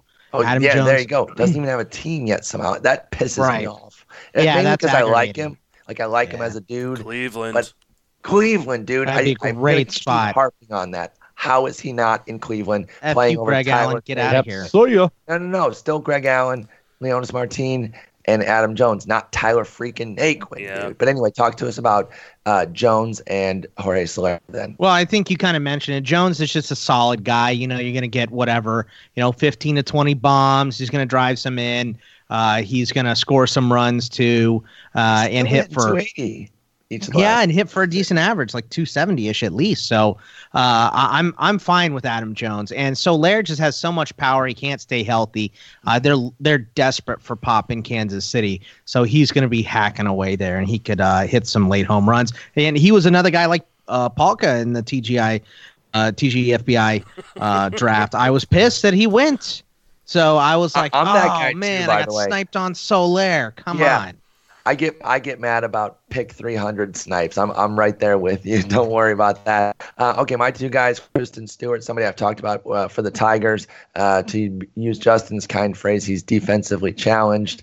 Uh, I think Kevin Kiermaier using the wrong hand would be a better defender than Christin Stewart, and maybe a bird box blindfold. I think with both of those things, he'd still be a better defender than Christin Stewart. But he takes his walks and he has really sharp power. And he's slated to bat second. Josh Harrison, perfectly capable leadoff hitter. He's not some stud, but he's going to be fine. And then Castellanos and Cabrera and Candelario behind him. So he should score some runs getting on base. I think he could pop 30 homers this year. And then the other one I wanted to bring up that, like I said, this isn't automatically a full on endorsement, especially because I don't want to be accused of like freaking out due to spring training. It's Lewis Brinson. I bring him up not because of spring training, but because he's not a 199 hitter, right? I think we all understand and, and, would agree on that. He was a pretty dynamic power speed combo in the minors. I certainly think he's better than he was last mm-hmm. year. How much better? I don't really know, but can he be like, I don't know, hit 240 and go mm-hmm. 15 15? You know, that seems pretty reasonable. And he's going later than 300 right now. He's on Miami, which sucks. Not only does it suck because their lineup isn't good and their park's difficult, but all the pitching that they have to face on those other teams yeah. is so difficult. Like, that's kind of the underrated factor of being on Miami, in addition to the crap that's already surrounding him. So, you know, that's why he's so cheap but that's why you can take Lewis Brinson in your deeper leagues and, and just see what, what you long. can get there. He's got two two homer games already. I know. That, He's leading the, the major too. leagues in home runs in spring training. Uh, Let me do this real quick. Let me see if his uh, if his price is already skyrocketing. Didn't Franco do that last year? He's he does Franco's it done it every year. That's our. It's either yeah, that's our Franco uh, and Mike Moustakas trading off on those. That's our threshold. Uh, mm-hmm. to have a good spring, you have to have a Franco like mm-hmm. Uh, spring. So he's already up 35 picks from 388 to 3 to 353. So it's going to go up we're another 30. Seeing, yeah, that, that's still nothing though. I no, I understand. I understand, but his min pick is 300. I will so say already, in his defense, he only has 4 strikeouts in 17 plate appearances. Hey, for him that is that's absolutely huge. amazing. Like that you just don't see that for like 20 If he can keep if he can beat yeah, go ahead. I was gonna say if he can keep a twenty five percent strikeout rate, he is prime Carlos Gomez. I that that's a good call. That's a good comp. He's going to be 25. Just don't forget Lewis Brinson completely because this is the ultimate a prospect who failed us, and now he's the most worthless player ever. And then if he does happen to pop up this year, people will be like, "Where did he come from?" It's like, well, he was on prospect list for like six years. So again, that's not a full on advocating for him. If you're draft and hold, uh, last pick of a 15 teamer, maybe take a shot. I, am a sucker for power speed guys, so I had to give him a little look there. Uh, all right, guys, that's going to wrap it up. Another mega pod. You guys were asked for regularly after your last appearance, so uh, there was no doubt we were going to get you on this offseason. Uh, Welsh, give us an idea about the book, the 99 Debates uh, book that, that I helped participate in, and, and where folks can get it. Yes, my friends. You can check it out. We reference it a couple times over on Amazon. There's a paperback version, a Kindle, and we have got the uh, requested Paul Sporer searchable PDF version, which is very, very important. Uh, that's available at inthisleague.com. What it is is it's a just a different way to consume fantasy and rankings and just processing. And you know, there's I think there's amazing guides. You guys in general as a podcaster guide. Justin and their crew, they put up a great guide. What this is is I think it's another tool. And we took uh, literal player debates, player versus player, because we love to do that in this league. We did it in a boxing style format. So each page is almost like its own boxing card. We have the stats up. We have got uh, Bogman and I wrote up each one of them. And then we got three people from the industry to judge each debate. So Sporer's mm-hmm. in it. We got Eno, Colette. I mean, Pia, Steve Gardner. It just keeps going, and uh, the three each score them. So we have a winner. So in each page, you get to see what each person did, how the winner ranked out. There's 99 of them. We even did some debates from the previous year we reviewed, which is like the the Christian Yelich one is Oh wild. I'd I know. Wild. and uh, we had fun with that. We have a 300 rank in there. So it's just a passion project of ours. We hope people want to check it out, support us. Uh, a couple more weeks as draft goes on. And you can, this year is the first time we got a physical uh, paperback version of it. So uh, 99 fantasy baseball player debates on Amazon. and uh, all the ways to do it. And uh, Yeah. we appreciate it. And hopefully we can get Justin next year. We uh, Justin's a busy guy. I want Justin on there because I like his takes on it. So uh, Yeah, that and I- TGFBI organizing. Yeah, That's exactly. what He was. He, he's. He, you can well, never I was say also that having he's a baby and stuff, you know. so- Yeah, you, you Whatever with your he's slack. excuses. Are you going to do it next year or not? That's Come on. need to If Justin can't do something for you, it's never because he's just being lazy. It's Yeah. definitely because he has other stuff going on. By the And way, you guys, you fucking got me with this Skeeter picture. you fucking nailed me with this Skeeter. did he do a Skeeter picture? Yeah, he definitely did. Oh, when that's putting the so Ian good. Happ up, I was like, "What is this? Oh my god, I got gotten." Now, It's see, oh, just real. Oh my God, there I've, it is, right there. I've That- been holding on to my laughter for so long. It's so good. Let me. Can I just real quick, real quick? This is why that's so great. Long time because in this league, this is our you know Bogman and I in this league. We've been five six years. We had this long long bet, and we've been around with Justin. Like we all kind of came up at the same time doing our things. And Justin knows about this. There's this long bet thing we had, or or a couple years where what happened is we'd have our show sheet, and Bogman would be like, "So check out this tweet of this guy," and I'm like, "Okay." I'd click on it, and then bam, he'd skeeter me, and it'd be a picture of Matt Duffy's yeah, big fat what. cat Yeah, okay. and Yeah. it was a big fat cat and there's all these different memes of him like in a stadium and he did it for years on me it was this long going bet at in this league or just joke we had that is so effing funny that you just did that because you got Nailed skeeter with it. Yeah, it's like getting it's ice. different than skeeting. Way different. So it's Yeah. Skeetering. is, it is so. absolutely different. I mean, you, you can Um, see I, I put it in the, the, So the- in the show notes about 20 minutes ago, it and I've just perfect. been sitting here on mute laughing. And you re-referenced damn too. You were like, "Yo, click, click on the pics." well, I needed it to was- get the reaction on Well, air. Ian Happ does look like a serial killer in his smiling picture. Yeah, that it is that so funny but paul thank you for uh, thank you for doing it we appreciate that and you've been a good supporter of all that stuff and i think people like it this year it's a better version than it was No, the last year, so- improvements were incredible. You guys did a great job. Uh, I, I, the searchable thing that you're talking about is that last year it was pictures, so you couldn't search them, and I felt like it really needed to be searchable, and it definitely improved on it. I really, really like it. Uh, tell so everyone great what job. you did with that searchable. I The, searched the, for fir- the first thing you searched. I searched for mine. I searched my name. yeah I you caught something which was great right My away you caught this I one thing it. we need to get Oh fixed. yeah, yeah, you did too. Within did. minutes, Paul's like, and he sends me a screenshot, and this is the best part about it. He's like, "Hey, I caught this mistake." We're like, "Oh, cool, we fix it." And then what you see under the picture is Paul Sporer highlighted picture because you Yeah. searched your name. My yeah, favorite. that's that's how I found it because I was searching my name. So I just wanted to see how everyone else voted on them uh, on the ones that I voted on. Um, Bogman, tell us a bit about the podcast and, and what you guys got going on in, in this league. We got everything going on it in this league. We got the Just had baseball. Hell Week. Uh, yeah, we just had Hell Week last week. We had an uncensored mock with Paul Sporer that he did on his Twitch, and we did for our secret show for our Patreon subscribers over at patreon.com slash ITL Army. So we've got baseball going twice a week. We got uh, two mock drafts going this week, which I love because I don't have any problem spending four hours editing. yeah, I was gonna say you do no. not love those. You lie. it's like a painting though it's like my masterpiece like i can't true. do anything right but i can pull clips and make the the mock draft really really funny. the drops So- are. I, I just I die even when I know the ones that are coming. uh, they they just absolutely crack me up. My favorite quote from Hell Week: "Will you shut up and listen?" That was Bogman to the Welsh, and so you have to listen to the Hell Week to find that. And what they mean by Hell Week, by the way, is it's five podcasts. They they do two a week, and this is uh, five in one week where they do their position reviews. That's actually how I found you guys many moons ago. And uh, been with you guys ever since. So keep up the great work over there. I really like it. You guys Oh, do man. Different mm-hmm. things, which is great, right? It's it's you, you don't want to add to the mm-hmm. cacophony of everything else and just do the same old stuff that everyone else is doing. I think that's what Justin's got going with Friends with Fantasy Benefits. I certainly hope that that's what we've got going with this show and stuff that we do at Rotographs. Not just adding on to everything that everyone else is doing. You guys are hilarious. Uh, you have different stuff with like the Army and uncensored shows and the 99 debates. So keep up the great work, guys. we do We'll def- football and basketball and the welsh prospect sport. That's one and i do college fantasy football we do Too much. Everything Too much. No, it, it, it's so good. So get over there, support them, listen to them, join their Patreon after you find out that you like them, and we will definitely have you guys back on during the season for sure. And hopefully my voice will actually work. So thank you guys for being on, and I'll talk to y'all later. Thank you. We'll see you this week, Paul. We'll see you soon. that's right if you're right, not I'll dying in a few days. I might I might be half dead, but I will at least see you guys in a few days. All right. Love you guys. Take care, guys. Love you.